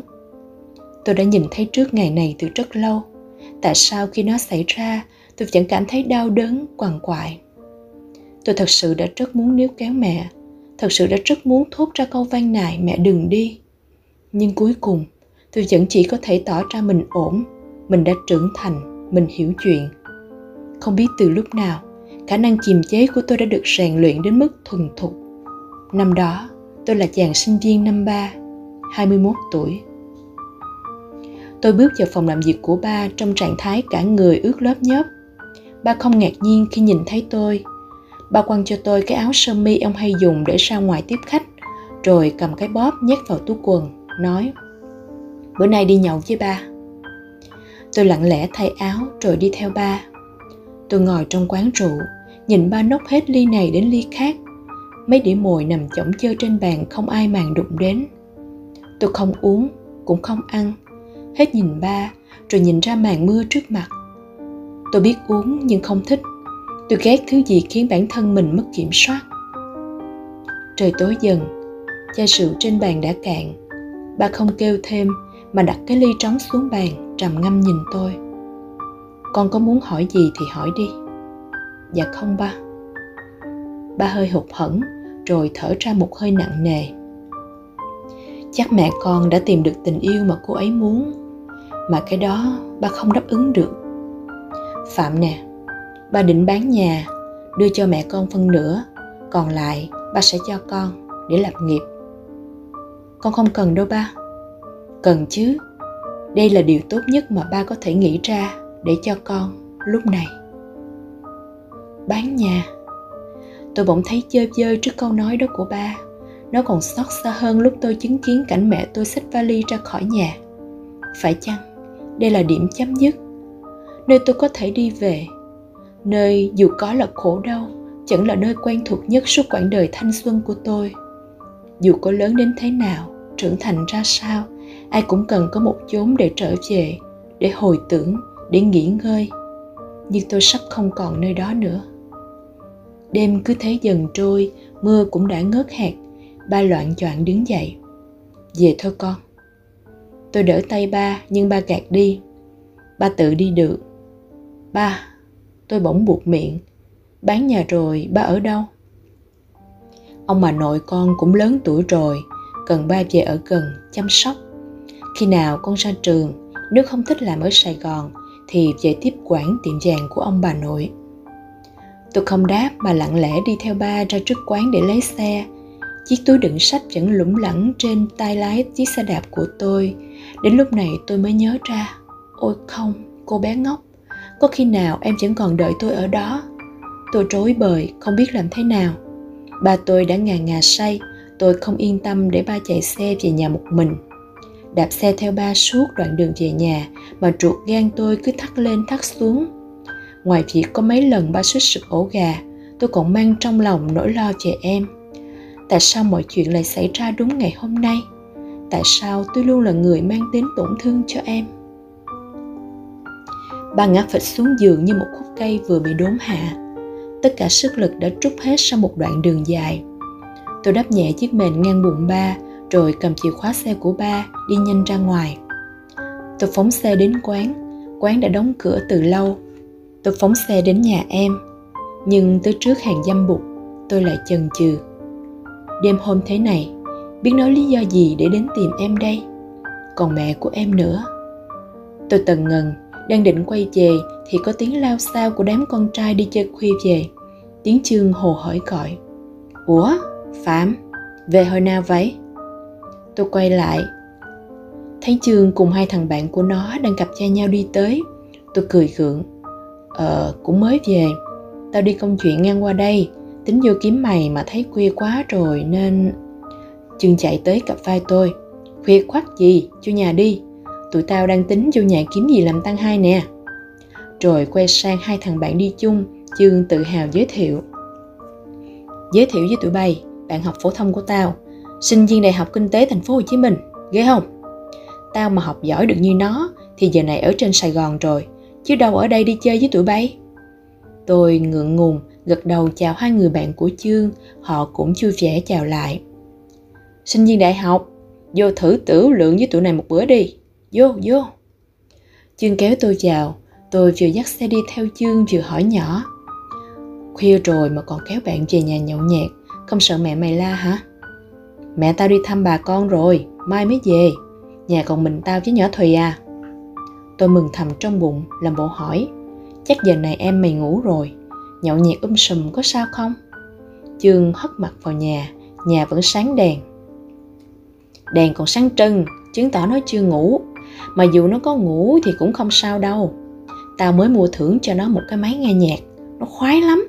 Tối ngày đeo tai nghe nhạc, đọc sách, đi ngủ cũng đeo, nên không nghe gì đâu. À, mà mày hay tin nhỏ em tao đậu đại học chưa? Tôi khựng lại, chưa biết nên đáp sao thì chưa nói luôn. Chắc chưa đúng không? Nó giỏi hơn tao nhiều, đúng là một sách có khác. Thôi, vô đi. Mấy năm rồi mới gặp lại mày, công nhận ăn cơm thành phố có khác ha, đẹp trai hơn hẳn. Xàm. Tôi cười cười rồi đi theo nó, mắt thỉnh thoảng ngó nghiêng về phía căn phòng đóng kính im ỉm mà tôi đoán là phòng của em đèn phòng vẫn sáng nhưng bên trong tuyệt nhiên không một tiếng động chúng tôi ngồi gần tới hai ba giờ sáng, nhưng em vẫn không xuất hiện. Có lẽ em đã ngủ rồi. Sáng hôm sau, tôi thức dậy trong trạng thái mệt nhoài vì thức khuya. Nhớ tới mấy quyển sách còn treo trên xe, tôi lật đật dở ra. Ướt hết cả rồi. Tôi không dám dở mấy trang sách ra để kiểm tra độ hư hao vì sợ bị rách. Cầm lên gác, mở cửa ban công. Tôi bưng cái bàn gỗ nhỏ, kiếm chỗ ánh nắng chiếu vào mạnh nhất bày sách ra phơi trên đó. Nhẹ nhàng lật mặt trong của từng quyển sách ra để phơi, nhìn những dòng chữ lòe nhòe lem mực. Tôi chợt nhớ đến gương mặt dính đầy vết lem kẻ mắt của mẹ, rồi lại nghĩ đến em. Đêm qua, có phải em cũng đã khóc rất nhiều vì thất vọng với người em thương, vì vô vọng với sự chờ đợi? Nghĩ đến đó, tôi quyết định sẽ gọi điện thoại cho em. Tôi đi nhanh xuống dưới nhà, đặt tay lên chiếc điện thoại rồi cay đắng nhớ ra, tôi không hề biết số điện thoại nhà em. Từ trước đến giờ, chỉ có em gọi cho tôi tôi chưa một lần gọi cho em. Cũng không hề có ý định lấy số điện thoại từ chương. Giữa những thằng con trai ở cùng một thị trấn bé xíu này, gọi điện cho nhau là một sự xa xỉ. Tôi gác cái điện thoại xuống, bần thần. Tôi không biết nên làm gì tiếp theo. Chiều hôm đó, tôi cố tình lên căn gác từ sớm, đứng ngóng ra đường ngắm phố phường và chờ em. Nhưng cho đến khi màn đêm buông xuống, tôi cũng không thấy bóng dáng em đâu. Khuya hôm đó, theo đúng lịch trình, tôi lên xe quay lại sài gòn. Một tuần sau, ba tôi gọi lên báo đã bán được nhà. Từ đó, tôi không còn dịp nào để quay lại thị trấn bé nhỏ đó nữa. Ba quyển sách dành tặng cho em, tôi vẫn cất sâu trong chiếc túi hành lý của mình. Sau này, dù có giận đến đâu tôi cũng mang theo nó, chẳng biết vì lý do gì. Thời gian trôi qua nhanh như một cái chớp mắt. Sau khi tốt nghiệp đại học, tôi đã gầy dựng công ty này từ số vốn bán nhà ba cho. Mới đó mà cũng đã được 6 năm. Từng vấp ngã, từng thất bại, nhưng tôi chưa từng từ bỏ. Vì tôi tin mình sẽ thành công với con đường này. Có lúc không đủ tiền để vừa thuê phòng, vừa thuê mặt bằng công ty tôi đã phải ăn ngủ và làm việc ở cùng một chỗ. Có lúc không giữ được nhân viên vì thu nhập thấp, tôi phải tự mình làm tất cả mọi chuyện, tự dắt xe cho khách đến giao hàng. Ba tôi đương nhiên không biết điều này. Nếu ông biết, thế nào điệp khúc tiếp quản sự nghiệp gia đình sẽ lại vang lên? Đến bây giờ, công ty của tôi đã may một diện mạo hoàn toàn khác. Chỗ đứng đã vững vàng, công việc đã thành guồng, trôi chảy, suôn sẻ. Tôi cũng vừa mới mua thêm một căn hộ ở trung tâm hôm xếp hành lý, chuẩn bị dọn sang căn hộ mới, tôi chợt nhìn thấy ba quyển sách cũ nằm sâu trong ngăn tủ bấy lâu. Tôi biết, em đang sống trong cùng một thành phố với tôi. Khi em nhận giải thưởng biên kịch xuất sắc của năm, qua báo chí tôi cũng biết. Nhìn em sạng rỡ trong những tấm ảnh ấy, tôi chắc rằng giờ đây tôi chỉ còn là một hồi tưởng mờ nhạt trong trái tim em mà thôi. Cuộc sống của em, tương lai của em đang rộng mở như vậy nụ cười của em xinh đẹp như vậy, chắc sẽ có rất nhiều người mong được sánh bước cùng em. Em đâu dạ gì ôm mãi một bóng hình quá khứ là tôi. Thanh xuân của em đã quá buồn vì sự có mặt của tôi rồi.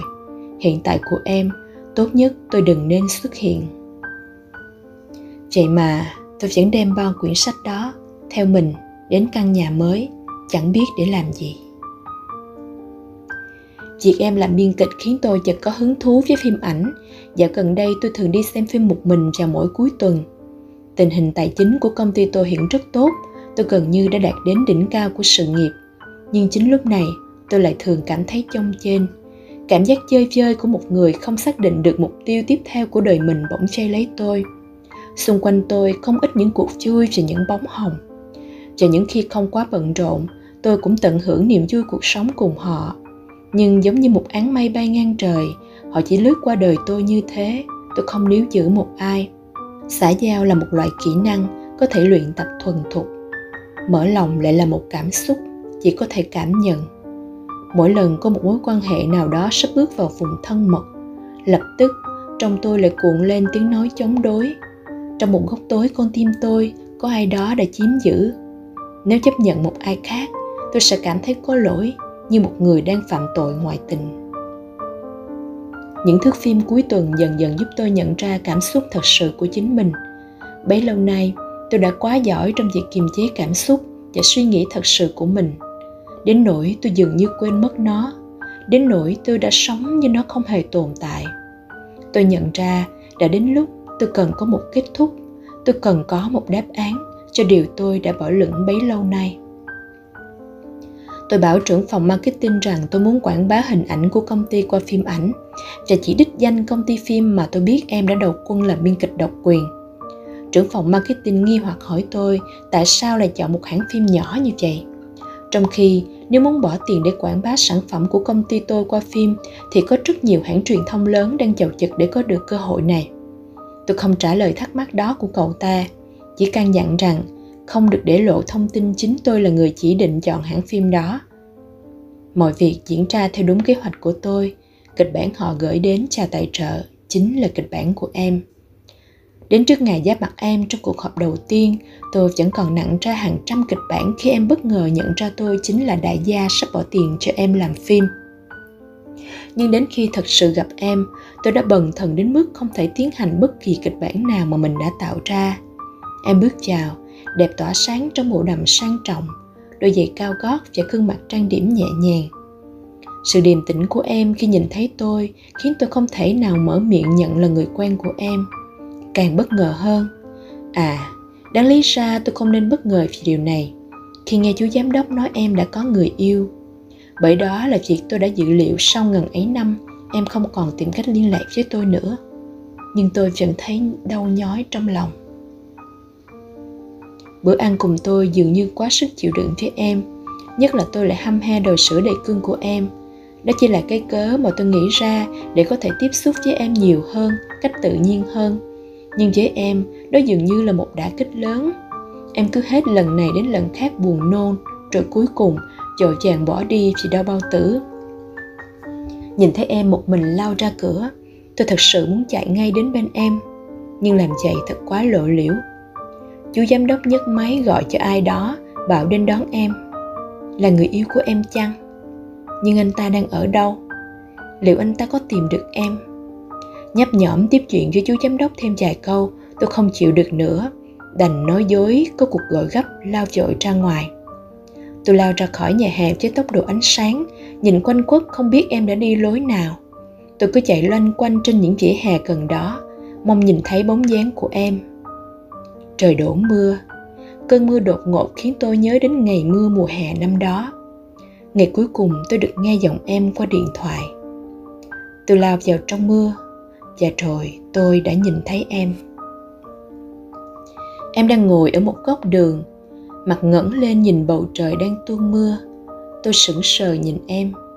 Em chợt nở một nụ cười vu vơ, chua chát. Trong cái đầu nhỏ bé đó, tôi không biết em đang nghĩ gì tại sao em lại ngồi như thế? Tại sao em có thể làm tim tôi đau đến thế? Tôi từ từ bước về phía em. Tôi đã có câu giải đáp của mình. Tôi thua. Tôi thật sự thua em rồi. Tôi không thể tiếp tục chiến đấu được nữa. Rốt cuộc thì trong cuộc tình này, em và tôi ai ngốc hơn ai? Nhưng đoạn đường ngắn chỉ mấy bước chân đó, tôi cũng không thể đến bên em một chiếc áo khoác choàng qua đầu em, rồi người đàn ông đã chiều em vào xe. Với những cử chỉ yêu thương đó, tôi biết đó hẳn là người đàn ông mà chú giám đốc đã gọi điện. Chiếc xe chở theo em khuất dần trong màn mưa, còn tôi vẫn đứng đó, chìm đắm trong ghen tuông và cay đắng. Tôi mất em thật rồi, đúng không?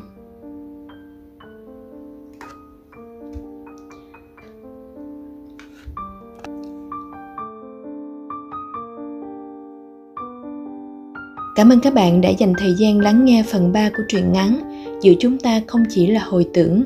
Hẹn gặp lại các bạn trong buổi đọc truyện lần sau. Xin cảm ơn. Xin chào các bạn. Mời các bạn tiếp tục nghe phần 4 của truyện ngắn Giữa chúng ta không chỉ là hồi tưởng. Tác giả Thiều Si qua giọng đọc Thiều Si. Với một người tình yêu là tất cả, với một người tất cả là hôm qua sau một hồi tức tưởi, Thùy dần bình tâm.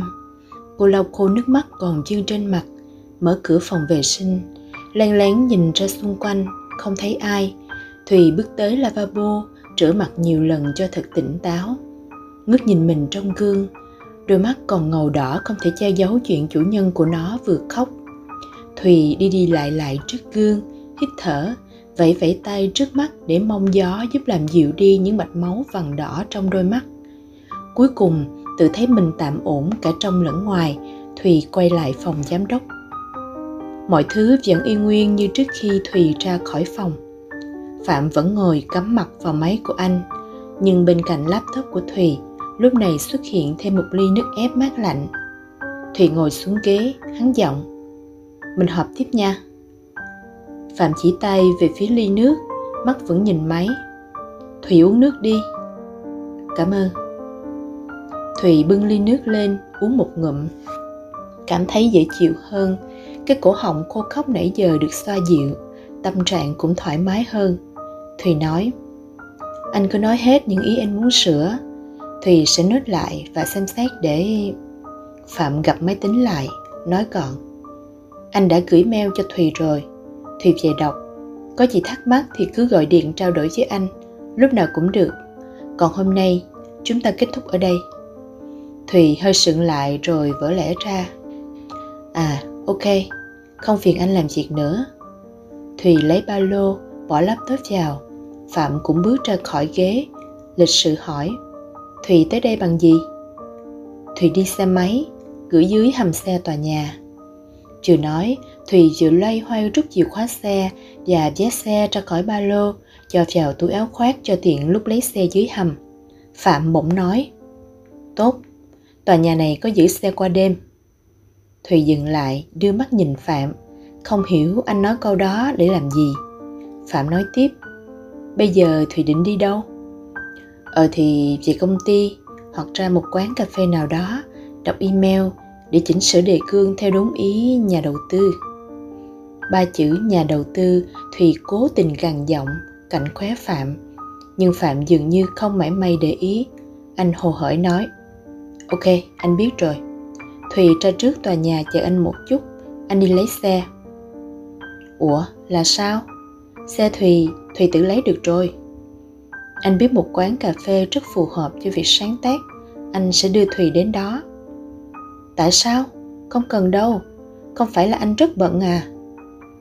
Ở mỗi thời điểm, có những việc quan trọng hơn việc khác mà. Chờ anh. Phạm nói xong, nhanh tay giật lấy con gấu gắn trên chìa khóa xe thò ra từ túi áo khoác của Thùy, rồi mở cửa bước nhanh ra ngoài. Thùy giật mình, ú ớ trước hành động kỳ lạ của Phạm. Nhưng trước ánh mắt của những nhân viên trong công ty, Thùy đành giả giờ trầm tĩnh, bước ra ngoài. Đứng trước tòa nhà đợi Phạm, trong đầu Thùy vang lên hàng trăm câu hỏi. Cô băn khoăn không biết có phải Phạm còn muốn tra tấn mình ra tới tận quán cà phê, muốn kiểm tra xem mình sẽ sửa đề cương như thế nào không? Nghĩ một hồi, Thùy chợt nhớ, Phạm cũng đã thay đổi cách xưng hô với cô. Thay tôi thành anh, giống như cái cách hồi xưa anh vẫn thường sử dụng khi trò chuyện với cô. Thùy lắc lắc đầu, xua tan đi những suy nghĩ mà cô cho rằng nên đi theo chiều hướng linh tinh.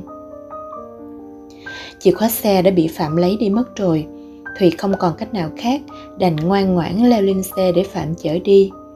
Phạm cho xe chạy rất lâu, Thùy cũng không buồn hỏi anh chở cô đi đâu.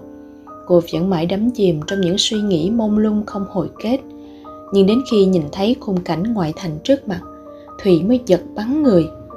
Phạm đang cho xe ra khỏi thành phố và tiến về vùng ngoại ô. Ủa, anh uống cà phê ở đâu xa vậy? Ừ, sẽ hơi xa đó, nếu thấy mệt, Thùy chợp mắt một tí đi. Nhưng anh định đi đến tận đâu? Đi xa như vậy, làm sao Thùy kịp quay về lấy xe? Nói đến đó, Thùy chợt nhớ ra. Thảo nào lúc ở công ty, anh đã nói về chuyện tòa nhà giữ xe qua đêm. Thùy lo lắng hỏi, Rốt cuộc là anh muốn đi tới đâu? Nơi mà Thùy đã tìm được cảm hứng sáng tác. Thùy sững sờ nhìn Phạm, Rồi đưa mắt nhìn con đường trước mặt. Anh đang cho xe đi về hướng đường cao tốc.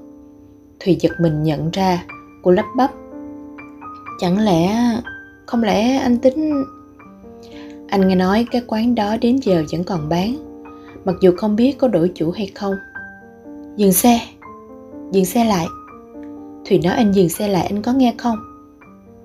Không được. Sắp vào cao tốc rồi. Dừng lại ở đây nguy hiểm lắm. Anh thôi được rồi. Qua khỏi cao tốc anh thả Thùy xuống, Thùy tự về. Thùy, anh chưa từng mời Thùy đi đâu. Hôm nay là lần đầu, Thùy muốn từ chối anh vậy sao? Thùy bàng hoàng trước câu nói của Phạm. Những vết thương trong lòng cô một lần nữa lại tấy lên. Thùy bỗng nổi giận. Thì có làm sao? Chỉ có anh mới có quyền từ chối người khác hết lần này đến lần khác, còn người khác không được làm vậy với anh à? Mà anh cũng đừng quên, cô vợ hứa của anh còn một lời hẹn ăn tối với anh nếu anh đi tới tận đó anh không cách gì quay lại kịp anh không sợ cô ta giận sao? Thủy tức giận tuôn ào ào. Nhưng khi nghe xong, phạm lại cười. Sao tự dưng thùy lại nhắc cô ấy? Cảm ơn thùy. Suýt nữa thì anh quên. Anh thì biết nhớ đến ai. Lúc nào anh cũng thùy bỏ lửng câu nói đó, không thể tiếp tục thốt thành lời. Cô thấy mình đang mất hết bình tĩnh. Lúc nào anh cũng thế nào? Sao thùy không nói tiếp?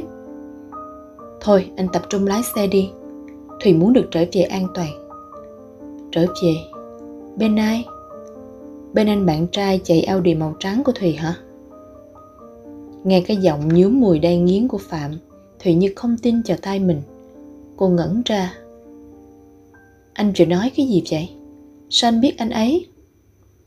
Phạm cười chua chát. Hai người quen nhau lâu chưa? Mấy năm? Ba năm? Năm năm? Hay bảy năm? Anh tò mò chuyện đó để làm gì? Dù gì đó cũng là chuyện riêng của biên kịch. Nhà đầu tư không có quyền can thiệp. Xe vừa ra khỏi đường cao tốc. Phạm cho xe cập nhanh vào lề, thắng két lại.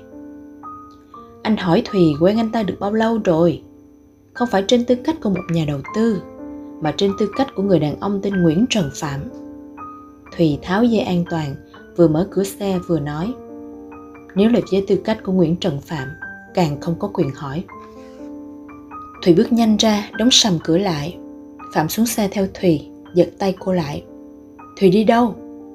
Thùy đã nói rồi mà, quay về Sài Gòn. Đây là đường một chiều, Thùy không đón được xe đâu. Muốn băng sang đường thì phải đi một đoạn rất xa nữa. Lên xe đi. Vậy anh sẽ chở Thùy về đúng không? Đúng, nhưng là sau khi chúng ta đến nơi cần đến. Thùy không cần tới đó nữa. Thùy không muốn quay lại đó, không bao giờ. Mặt đất như xoay tròn xung quanh họ. Khoảng thời gian 10 năm như một cái chớp mắt bỗng đảo vòng. Phạm nhìn thẳng vào mắt Thùy. Đôi mắt đang cố kìm giữ những giọt nước sắp rơi ra. Phạm hỏi, một câu hỏi mà bấy lâu nay anh vẫn thường tự hỏi. Ngày hôm đó, em đã khóc nhiều lắm phải không? Em hận anh nhiều lắm phải không? Thùy im lặng, rồi gật đầu xác nhận. Giọt nước mắt theo đó rơi xuống đám cỏ dưới chân họ. Thùy nhanh chóng lau vết lem trên mặt, nói Nhưng tất cả là chuyện đã qua rồi. Đối với Thùy bây giờ, hiện tại là quan trọng nhất. Và hiện tại đó sớm đã loại trừ anh. Ai cũng chỉ có một cuộc đời, sao phải vì một người vô tâm mà hờ hững với những người khác? Phạm im lặng hồi lâu, rồi khó khăn nói Em lên xe đi, anh sẽ đưa em về Sài Gòn như điều em mong muốn. Phạm mở cửa xe cho Thùy bước lên. Từ đó suốt đoạn đường họ không còn nói với nhau câu nào. Không có tranh cãi, cũng không có cảm thông. Tất cả là một khoảng không câm lặng. Ba tháng lặng lẽo trôi qua, Thùy và Phạm vẫn đều đặn gặp nhau theo đúng lịch trình làm việc đã được dạch sẵn. Dù mệt mỏi hơn so với kịch bản trước đây từng làm, nhưng Thùy cũng cảm thấy hài lòng hơn. Với cách nhìn của một người làm kinh doanh, logic, thực tế, những góp ý của Phạm đã mang đến cho Thùy không ít tư liệu tốt để nhào nặng ra đứa con tinh thần hoàn hảo. Từ sau lần cãi nhau trên đường cao tốc, Phạm và Thùy dường như đã ngầm có một quy ước chung. Họ không nói gì khác với nhau ngoài chuyện công việc. Nhờ thế mà hợp đồng giữa đôi bên vẫn được duy trì tốt đẹp. Thỉnh thoảng, Bách tới đón Thùy sau cuộc họp với Phạm. Đứng trên phòng làm việc, nhìn qua khung cửa kính, chứng kiến cảnh Thùy đi với Bách. Phạm cảm giác bản thân đang bị trừng phạt. Sự trì hoãn nào cũng có cái giá của nó. Còn Thùy, mỗi lần Bách đến tận công ty Phạm để đón cô, ngoài mặt thì tươi cười vui vẻ, nhưng khi bước vào xe và trong suốt thời gian ở cùng nhau hôm đó, Thùy luôn trong trạng thái căng thẳng, bức bối. Đến một ngày, Bách không kiên nhẫn được nữa, hỏi thẳng nghi ngờ của mình. Thùy nói thật đi, giữa Thùy và cái ông đó có gì đúng không? Sau mỗi lần Bách tới đón là Thùy lại cấm cẩu, bực bội, kiểu như không muốn Bách tới vậy. Thùy thở dài, khó khăn đáp. Cái ông đó chính là cái người đó đó. Người đó? Người đó là người nào? Bách hỏi xong, rồi cũng tự mình nghĩ ra câu trả lời. Anh thắng két xe lại, quay nhìn thùy ra ý hỏi. Thùy gật đầu xác nhận. Bách vuốt mặt, hồi sau mới nặng ra được mấy câu. Thùy nói đã quên anh ta từ lâu rồi.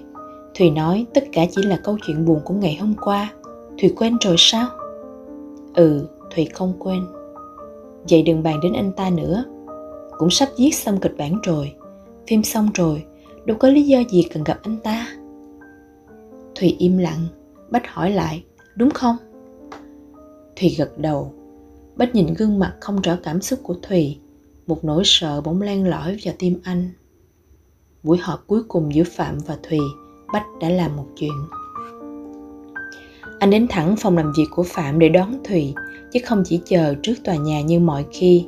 Đồng thời, còn mời phạm đi uống cà phê với anh và thùy trong suốt buổi cà phê đó, cả ba ngồi cùng nhau với ba gương mặt hết sức bình thản. Nhưng bầu không khí giữa họ không khác nào mặt biển bình yên trước cơn bão lớn. Thùy ngồi giữa hai người đàn ông, lúc nào cũng trong tư thế dò xét nhau. Cô tự tưởng tượng như mình đã tàn hình. Mọi diễn biến trong cuộc đời này, cô đều không còn để tâm. Nhìn vẻ mặt bình thản tự nhiên của thùy trước mọi cử chỉ quan tâm, chăm sóc ân cần của bách Phạm nhiều lần cảm giác như mình sẽ lật nguyên bàn cà phê đó rồi bỏ đi một cách khôn ngầu để thể hiện cho Thùy biết anh đang ghen. Nhưng Phạm không làm được. Vì giờ đây, anh là một người đàn ông đã trưởng thành, còn trưởng thành và trầm tĩnh hơn những ngày xưa. điều đó có đôi lúc khiến phạm chán ghét chính mình bách đưa thụy về trong trạng thái lân lân hả hê anh tin rằng tất cả những gì anh đã làm đủ để tỏ rõ cho phạm thấy rằng hiện tại của thùy chính là bách. Phạm chỉ là một quá khứ nhạt nhòa, sớm chết từ lâu. Khi chỉ còn riêng hai người với nhau, lúc này thùy mới cất tiếng. Bách làm vậy để làm gì? Không phải bách nói qua hôm nay, không còn lý do gì để thùy gặp lại anh ấy nữa sao? Thùy có chắc như vậy không? Lý do? Nếu muốn thì lúc nào cũng có thể tạo ra được thùy đã không còn làm những việc đó từ lâu lắm rồi. Nhưng còn anh ta? Ý bách là gì? Anh ấy vốn không quan tâm đến thùy. Trước đây cũng vậy, bây giờ cũng vậy, sau này cũng vậy thôi. Thời gian qua, chỉ là vì công việc. Nếu chỉ vậy, bách đã không cần phải lo lắng. Tại sao bách phải lo lắng chuyện đó? Thùy còn không lo. Bách lo làm gì? Hơn nữa, anh ấy cũng đã có vợ sắp cưới rồi bách sững lại nhìn thùy, rồi chợt nói, vậy mình cũng cưới nhau đi. Thùy ngỡ ngàng nhìn bách. Hai ngày sau đó, phạm đã có lý do để gặp lại thùy. Một lời mời đi ăn mừng cho cuộc hợp tác thuận lợi, thùy không thể từ chối. Cô chỉ không ngờ hôm đó có cả bạn gái của phạm. Một lần nữa, thùy cảm thấy như mình đang gặp lại bản thân mình cách đây của 7 năm. Ngồi đối diện anh còn anh thì bên cạnh người con gái khác. Trò chơi này thì đã chán ngấy rồi. Cô tự trách mình quá ngốc khi trở thành con cờ trong tay của hai người đàn ông. Thùy cố gắng ăn trọn bữa ăn của mình một cách điềm đạm và thản nhiên nhất. Dù sao thì, cô cũng đã xác định bản thân sẽ không quan tâm gì đến người đàn ông trước mặt nữa. Nếu sau này anh ta có cưới và mời cô cô cũng sẽ vui vẻ đi. Và ngược lại, biết đâu, nếu có cưới cô cũng sẽ gửi thiệp cho anh ta. Đơn giản mà, là những người bạn cũ. Không khí bình thản giữa thùy và trinh lại khiến phạm khó chịu. Anh lúc nào cũng trong trạng thái căng như dây đàn, dò xét thái độ của thùy, nhưng thùy vẫn tỉnh như không. Giữa bữa ăn, phạm mượn cớ đi vào toilet để kiếm một chỗ thoáng hít thở. Anh sợ mình tự ngộp chết. Còn lại trinh và thùy. Thùy không biết nhìn đi đâu và cũng chẳng có gì để nói với trinh, nên chỉ cắm mặt vào đĩa thức ăn của mình, ăn một cách hết sức nhiệt tình. Trinh chăm chú nhìn thùy, rồi chợt nói, chị thùy, nghe anh phạm nói chị có người yêu rồi, có thật không? Thùy cảm thấy khó chịu trước câu hỏi như móc khuấy đó của trinh. Sao trinh hỏi vậy? Tôi có người yêu bộ lạ lắm sao? Không không phải lạ. Em chỉ thấy tội cho anh phạm thôi thùy ngỡ ngàng nhìn trinh. Trinh nói gì? Tôi không hiểu. Trinh quay nhìn ra hướng toilet, chưa thấy phạm đi ra. Cô khẽ nói, thật ra em là em họ của anh phạm, không phải bạn gái gì của ảnh đâu. Thùy trợn mắt, không tin ở tay mình, cũng không mở nổi miệng để hỏi thêm. Trinh bật cười khúc khích, nói, anh phạm ảnh kính tiếng lắm anh em chiêu chung vậy chứ không biết ảnh yêu ai hết trơn. Tự dưng một ngày, bắt em giả làm bạn gái của ảnh. Mà em đâu có hiền. Nhờ em thì phải cho em biết lý do chứ. Em bắt ảnh khai sự thật. Ảnh nói muốn làm vậy để thử lòng một người. Vì ảnh không dám chắc là cô ấy có còn yêu ảnh nữa hay không. Nhưng không ngờ, cô ấy thật sự đã có người yêu rồi. Ảnh nói hôm nay coi như lần thử thách cuối cùng. Ảnh sẽ không ép cổ nữa nhưng mà chị, em nhìn chị, em thấy hình như chị vẫn còn tình cảm với anh của em, đúng không? Thùy nhìn thấy phạm đang đi ra, cô đứng bật dậy, khẳng khái đáp, không ai tắm hai lần trên một dòng sông, giữa tôi và anh ấy chỉ còn là hồi tưởng thôi trinh à. Nói rồi thùy đùng đùng bỏ đi ra, không thèm nhìn, không thèm chào phạm.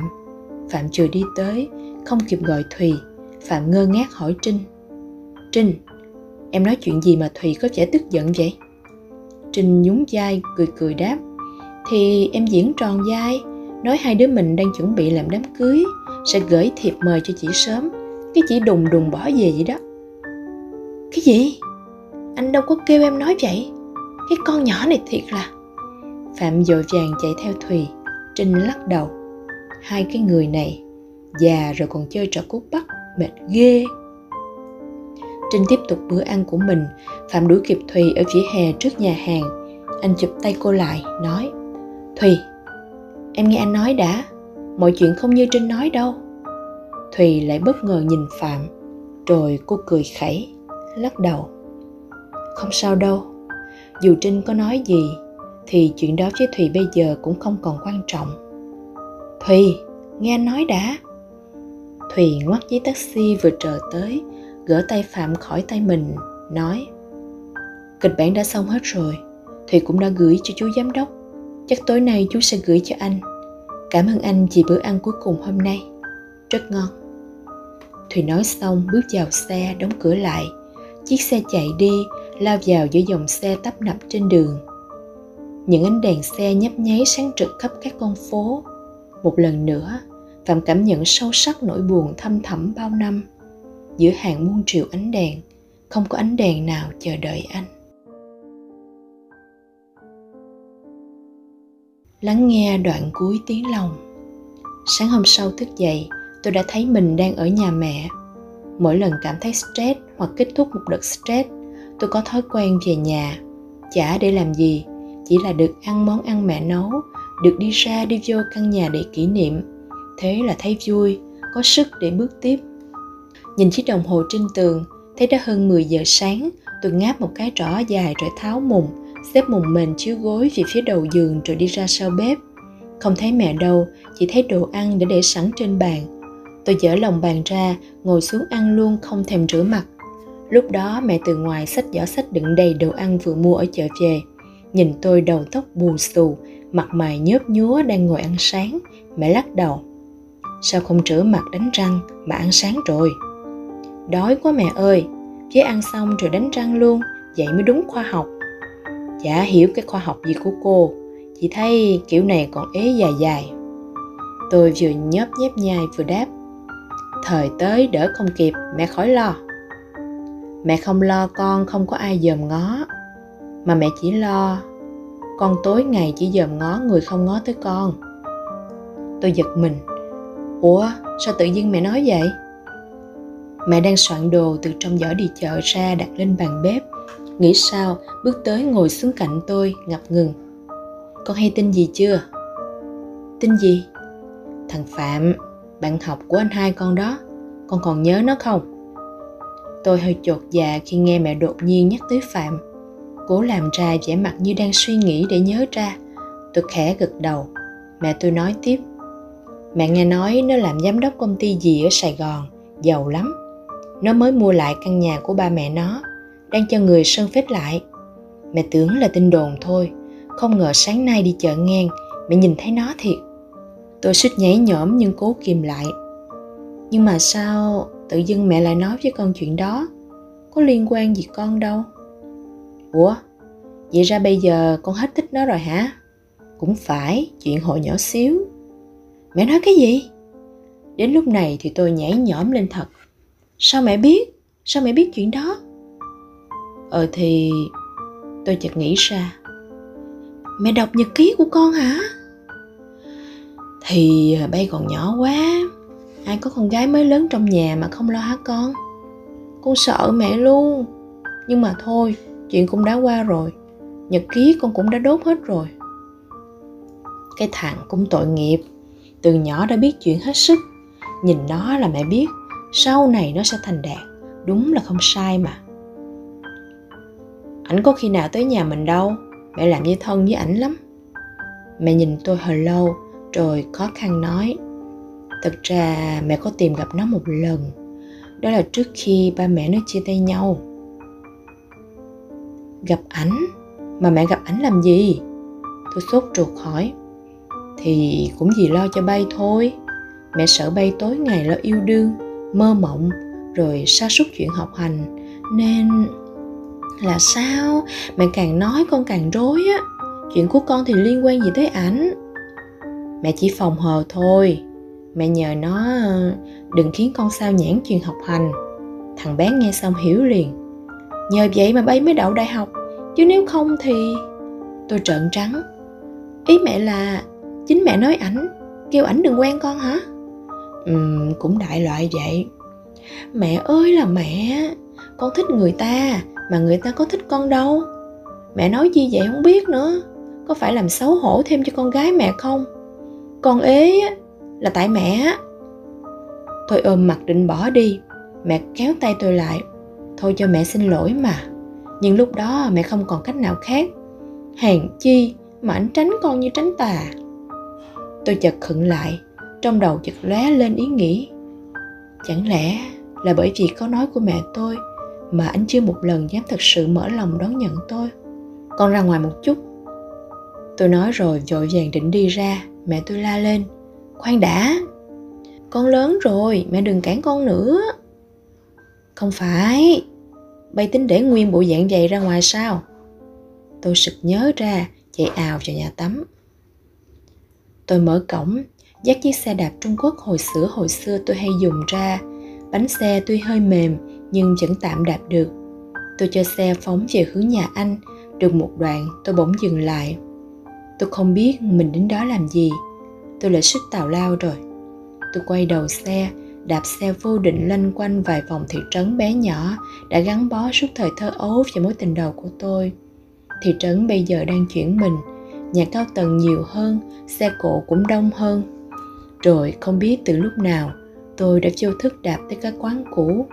Đúng như lần trước phạm nói, cái quán đó vẫn còn, nhưng chắc là đã đổi chủ.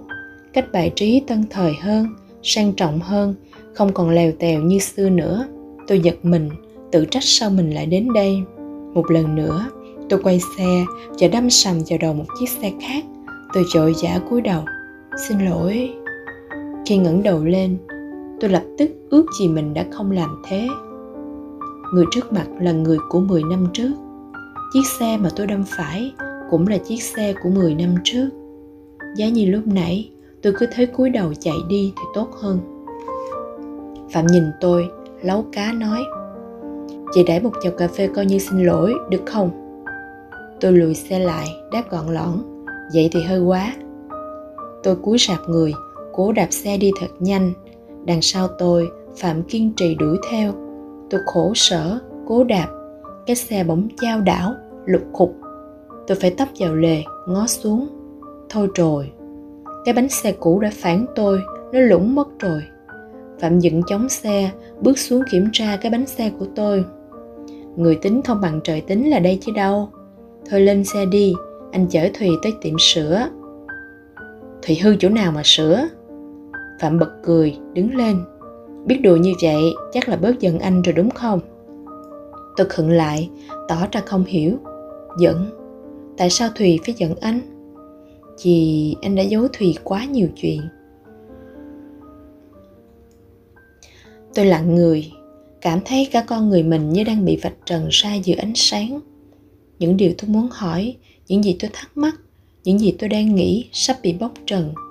Tôi bước xuống xe dứt khoát tự dắt đi. Thôi anh đi đâu cứ đi đi thùy tự dắt xe đem vá được rồi. Tiệm sửa xe cách đây cũng không xa. Cái tiệm đó ờ, dẹp từ lâu rồi. Thì đi tiệm khác. Nói tóm lại, thùy tự lo được. Anh đừng đạp theo thùy như vậy. Cái thị trấn này nhỏ lắm, toàn người quen. Tôi mò trong túi, may tìm được cái khẩu trang chội vàng bịt mặt lại. Quay mặt dắt xe cố đi thật nhanh tránh anh. Phạm thở dài rồi quyết định đạp xe tới chặn đầu xe tôi. Anh cầm một cái túi gì đó, bỏ vào rổ xe của tôi. Đồ của thùy đó, anh giữ lâu quá rồi. Đồ đồ gì? Phạm không đáp lời tôi mà đạp xe đi luôn. Tôi vừa bực vì cái xe đạp xẹp bánh đã nặng, nay càng nặng hơn vì cái túi đồ. Chứ không nén nổi tò mò, không biết cái túi chứa gì trong đó. Chờ cho tới khi phạm đi khuất, tôi dựng chống xe, mở cái túi ra xem trong túi là ba quyển sách. Là sách in vào những năm tôi học lớp 12 có một quyển nằm trong loạt sách định kỳ tôi mua đọc mỗi tuần. Tôi ngẩn ra thầm nghĩ, có khi nào mình để quên sách chỗ phạm không? Nhưng có hai quyển không phải là sách tôi đọc. Mở sách ra, tôi ngạc nhiên nhìn những vết ố loang trên sách. Dường như là nước, hay là nước mưa. Tôi chợt nhớ đến ngày hẹn đó. Ngày hôm đó trời đã đổ mưa. Tôi lắc đầu, cố xua đi cách nghĩ liên kết chi tiết như mỗi lần viết phim. Chắc không trùng hợp vậy đâu, chắc đây là sách mình đã để quên thật. Tôi cố xoay suy nghĩ của mình theo chiều hướng đó để khỏi phải thất vọng nhiều. Tôi run run lật hết quyển này đến quyển khác. Tuyệt nhiên, trong cả ba quyển không có một dòng chữ nào, không có một chi tích nào là của tôi.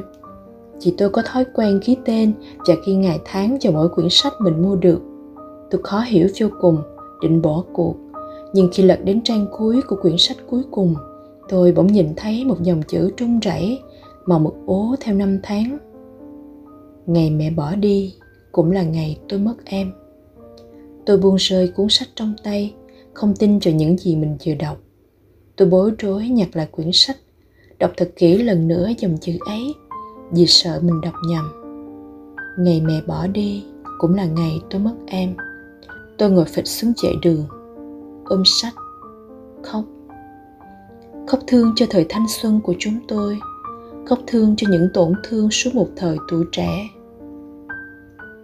Hôm đó, sau khi nhận được ba quyển sách từ phạm, tôi còn nhận được một tin nhắn rất dài từ anh. Trong tin nhắn đó, anh đã kể cho tôi nghe tất cả những điều mà tôi không biết. Về suy nghĩ thật của anh về lý do anh thất hẹn về bao quyển sách đó anh biết tôi không muốn gặp anh, càng sẽ không nghe điện thoại của anh. Nhưng nếu anh không thể nói ra những điều cần nói, dù là quá muộn màng, anh sẽ không thở nổi. Như mấy ngày hôm nay, anh còn không thiết tha chuyện ăn uống. Anh đã hiểu những cơn đau bao tử của tôi là gì đâu. Tôi đọc tin nhắn của anh, rồi tắt nguồn điện thoại, lập tức quay lại sài gòn. Tôi không biết tại sao mình làm vậy, nhưng tôi không biết phải nói gì với anh trong lúc này tôi cần có thời gian. Về sài gòn, tôi nhận được thông báo của chú giám đốc. Chú cần tôi ra trường quay phụ chú kiểm tra thoại cho diễn viên. Vì nhân lực của đoàn có hạn mà chú không tin tưởng ai có thể sâu sát kịch bản hơn tôi. Bên cạnh đó, với những phần kịch bản chú muốn sửa tại trường quay cho hợp hoàn cảnh thực tế, tôi sẽ thay chú làm để góp phần đẩy nhanh tiến độ quay phim, giảm thiểu tối đa chi phí sản xuất. Tôi đồng ý ngay không cần suy nghĩ. Ra đoàn sẽ rất bận và rất mệt. Thức khuya, dậy sớm, đi xa, tôi sẽ không có thời gian để nghĩ đến những điều phức tạp đang đột ngột ùa tới trong đời mình. Để hiểu được một người, sao phải đi đoạn đường dài như vậy? Phải đi qua một đoạn đường dài như vậy? Ai đi một mình mà không đuối sức? Có phải tôi đã đuối sức rồi không? Liệu tôi có thể yêu lại một người mà tôi đã từng yêu? Tôi nhớ lại ngày bách nói với tôi chạy tụi mình cưới nhau đi. Hôm đó tôi đã khóc rất nhiều. Vì tôi biết câu trả lời nào của tôi cũng sẽ khiến tôi mất bách. Tôi đã dựa dẫm cho bách quá lâu, đến nỗi tôi đã quên mất. Bách không phải là gia đình, cũng không phải là người thân để có thể ở bên cạnh tôi mãi mãi mà không có một danh phận gì. Nhưng tôi cũng biết rõ, trái tim tôi không đập vì bách sao tôi có thể làm khổ người bạn duy nhất của mình? Cuối cùng, tôi chỉ có thể nói lời xin lỗi bách. Một lời xin lỗi mà chỉ có thể khiến tôi cảm thấy có lỗi với bách nhiều hơn. Bách không hề trách tôi, chỉ thấy bờ vai bách triểu nặng hơn khi rời đi. Từ đó, tôi không còn được gặp bách nữa. Liệu 10 năm sau, tôi có như phạm ngày hôm nay, hối hận vì đã từ chối bách? Tuần quay phim đầu tiên diễn ra khá suôn sẻ tôi cũng nhanh chóng thích nghi lịch làm việc của đoàn. Nhưng bắt đầu từ tuần thứ hai, trời đổ mưa nhiều hơn, lịch quay vì thế cũng chậm đi nhiều. Có những hôm, đoàn phải quay đến tận 2-3 giờ sáng, hôm sau 7 giờ sáng lại tiếp tục lên đường. Vì lịch quay sát sao như thế, mọi người trong đoàn tranh thủ chia nhau ngủ trên trường quay để lấy sức. Tôi cũng vậy. Hôm nay, đoàn quay ở vườn hoa hóc môn, trong lúc chờ đoàn xét cảnh quay tiếp theo, tôi xách chiếc ghế nhỏ đi dạo quanh mấy luống hoa, rồi tìm được một bóng mát bên cạnh những hàng hoa lavender. Tôi đặt ghế xuống, ngồi ngắm hoa thư giãn. Được một lát, mắt tôi díu lại triệu xuống và tôi thiếp đi. Trong giấc mơ màng, tôi cảm thấy đầu mình cứ bị rơi xuống khỏi lưng tựa ghế. Tôi giật mình, sửa lại, rồi lại ngủ. Mấy lần như thế, cuối cùng không hiểu bằng cách nào chiếc đầu tội nghiệp của tôi cũng tìm được một điểm tựa vững chắc và êm ái. Tôi hạnh phúc đánh một giấc ngon lành. Hồi lâu, tôi từ từ tỉnh giấc. Mắt nheo lại trước ánh sáng trời trưa. Một gương mặt nghiêng xuống che cho tôi khỏi chói. Tôi bừng tỉnh ngay tức khắc. Nhận ra điểm tựa của mình trong suốt giấc ngủ dài chính là bờ vai của phạm. Theo phản xạ, tôi nhấc đầu ra ngay, nhưng phạm ấn đầu tôi trở lại vị trí cũ thể yên đó. Không. Tôi bật ra phạm lại ấn xuống, rồi dùng bàn tay ấm áp áp vào má tôi, giữ chặt cái đầu tôi nơi bờ vai anh. Đầu em nặng thiệt đó. Chứa gì trong đó mà nặng vậy? Sao anh lại ở đây? Chờ hoài không thấy em trả lời tin nhắn, nên anh đi tìm em. Tin nhắn của anh đâu có câu hỏi nào. Vậy giờ anh hỏi em được không? Tôi im lặng không đáp cảm nhận nhịp thở của phạm thật gần mình. Em có thể yêu anh lần nữa được không? Tôi ngỡ ngàng trước câu hỏi thẳng thừng của phạm. Tôi ngồi thẳng dậy, nhìn anh. Lần này anh không giữ đầu tôi nữa, mà nhìn tôi bằng ánh mắt sâu thẳm, trung rẩy lúc này tôi mới phát hiện ra, một bên má anh bầm tím, một bên môi cũng có vết xước trớm máu. Tôi đưa tay ôm lấy mặt anh, xoay qua xem cho kỹ anh bị sao vậy? Sao mặt bầm tím hết trơn vậy nè? Phạm cười cười. Chuyện đàn ông mấy mà. Chuyện đàn ông là chuyện gì? Anh không nói rõ, thì không nói chuyện với anh nữa. Tối qua bách đến tìm anh. Cái gì? Bách đánh anh hả? Nói chính xác là tụi anh đánh nhau. Tôi ôm đầu, phạm hỏi cắt cớ. Em đoán xem, ai thắng? Chuyện đó quan trọng lắm sao? Vậy nếu anh là người thua anh là người bị đánh nhiều hơn, thì em có đau lòng không? Tôi thở hắt ra, hỏi ngược lại phạm. Mà hai người đã nói gì với nhau? Bách chửi anh ngu, xong đập anh một trận nhừ tử. Anh nhận ra mình ngu thiệt. Anh cảm ơn bách. Xong bách nói sẽ chóng mắt xem anh cư xử tiếp theo như thế nào với em. Nếu không đàng hoàng, bách sẽ kiếm anh tính sổ tiếp. Vậy nên sáng nay anh mới đi tìm thùy. Chắc cú đấm của bách cũng mạnh lắm thực ra, mấy cú đấm ngoài da này thì có nhầm nhò gì? So với nỗi đau trong lòng anh Chà nỗi đau mà anh đã gây ra cho em? Tôi lặng người trước câu nói đó của phạm. Phạm tiến sát về phía tôi và không để tôi có cơ hội lẩn tránh.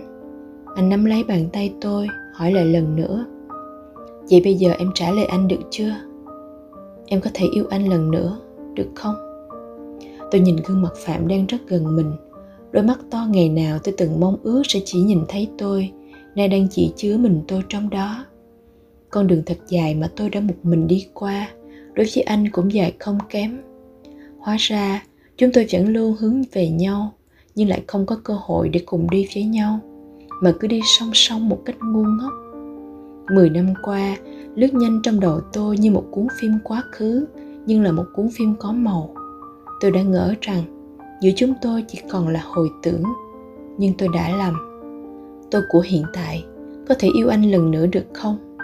Yêu người đàn ông đã khiến tôi tổn thương suốt một thời thanh xuân, nhưng cũng chính là động lực của tôi trong suốt thời thanh xuân đó. Có lẽ anh nói đúng. Ở mỗi thời điểm sẽ có những điều quan trọng hơn những điều khác. Nếu ngày đó chúng tôi không gặp phải những cản trở âm thầm, liệu rằng mối tình non dại đó chúng tôi sẽ giữ được đến bây giờ?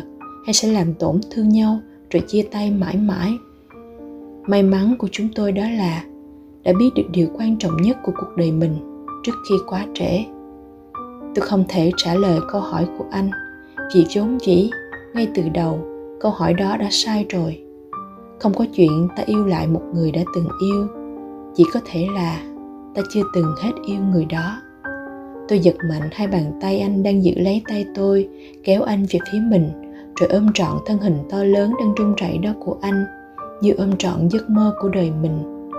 Hóa ra, giấc mơ đó lại sống động, chân thật và ấm áp đến thế này. Con đường tuy dài, nhưng tôi đã đến được với anh.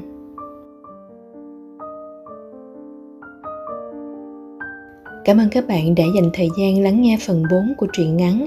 Giữa chúng ta không chỉ là hồi tưởng và cũng là phần cuối của truyện ngắn này. Hẹn gặp lại các bạn trong buổi đọc truyện lần sau. Mình sẽ tìm một quyển sách thật hay để gửi đến các bạn. Mong được tiếp tục cùng đồng hành với các bạn.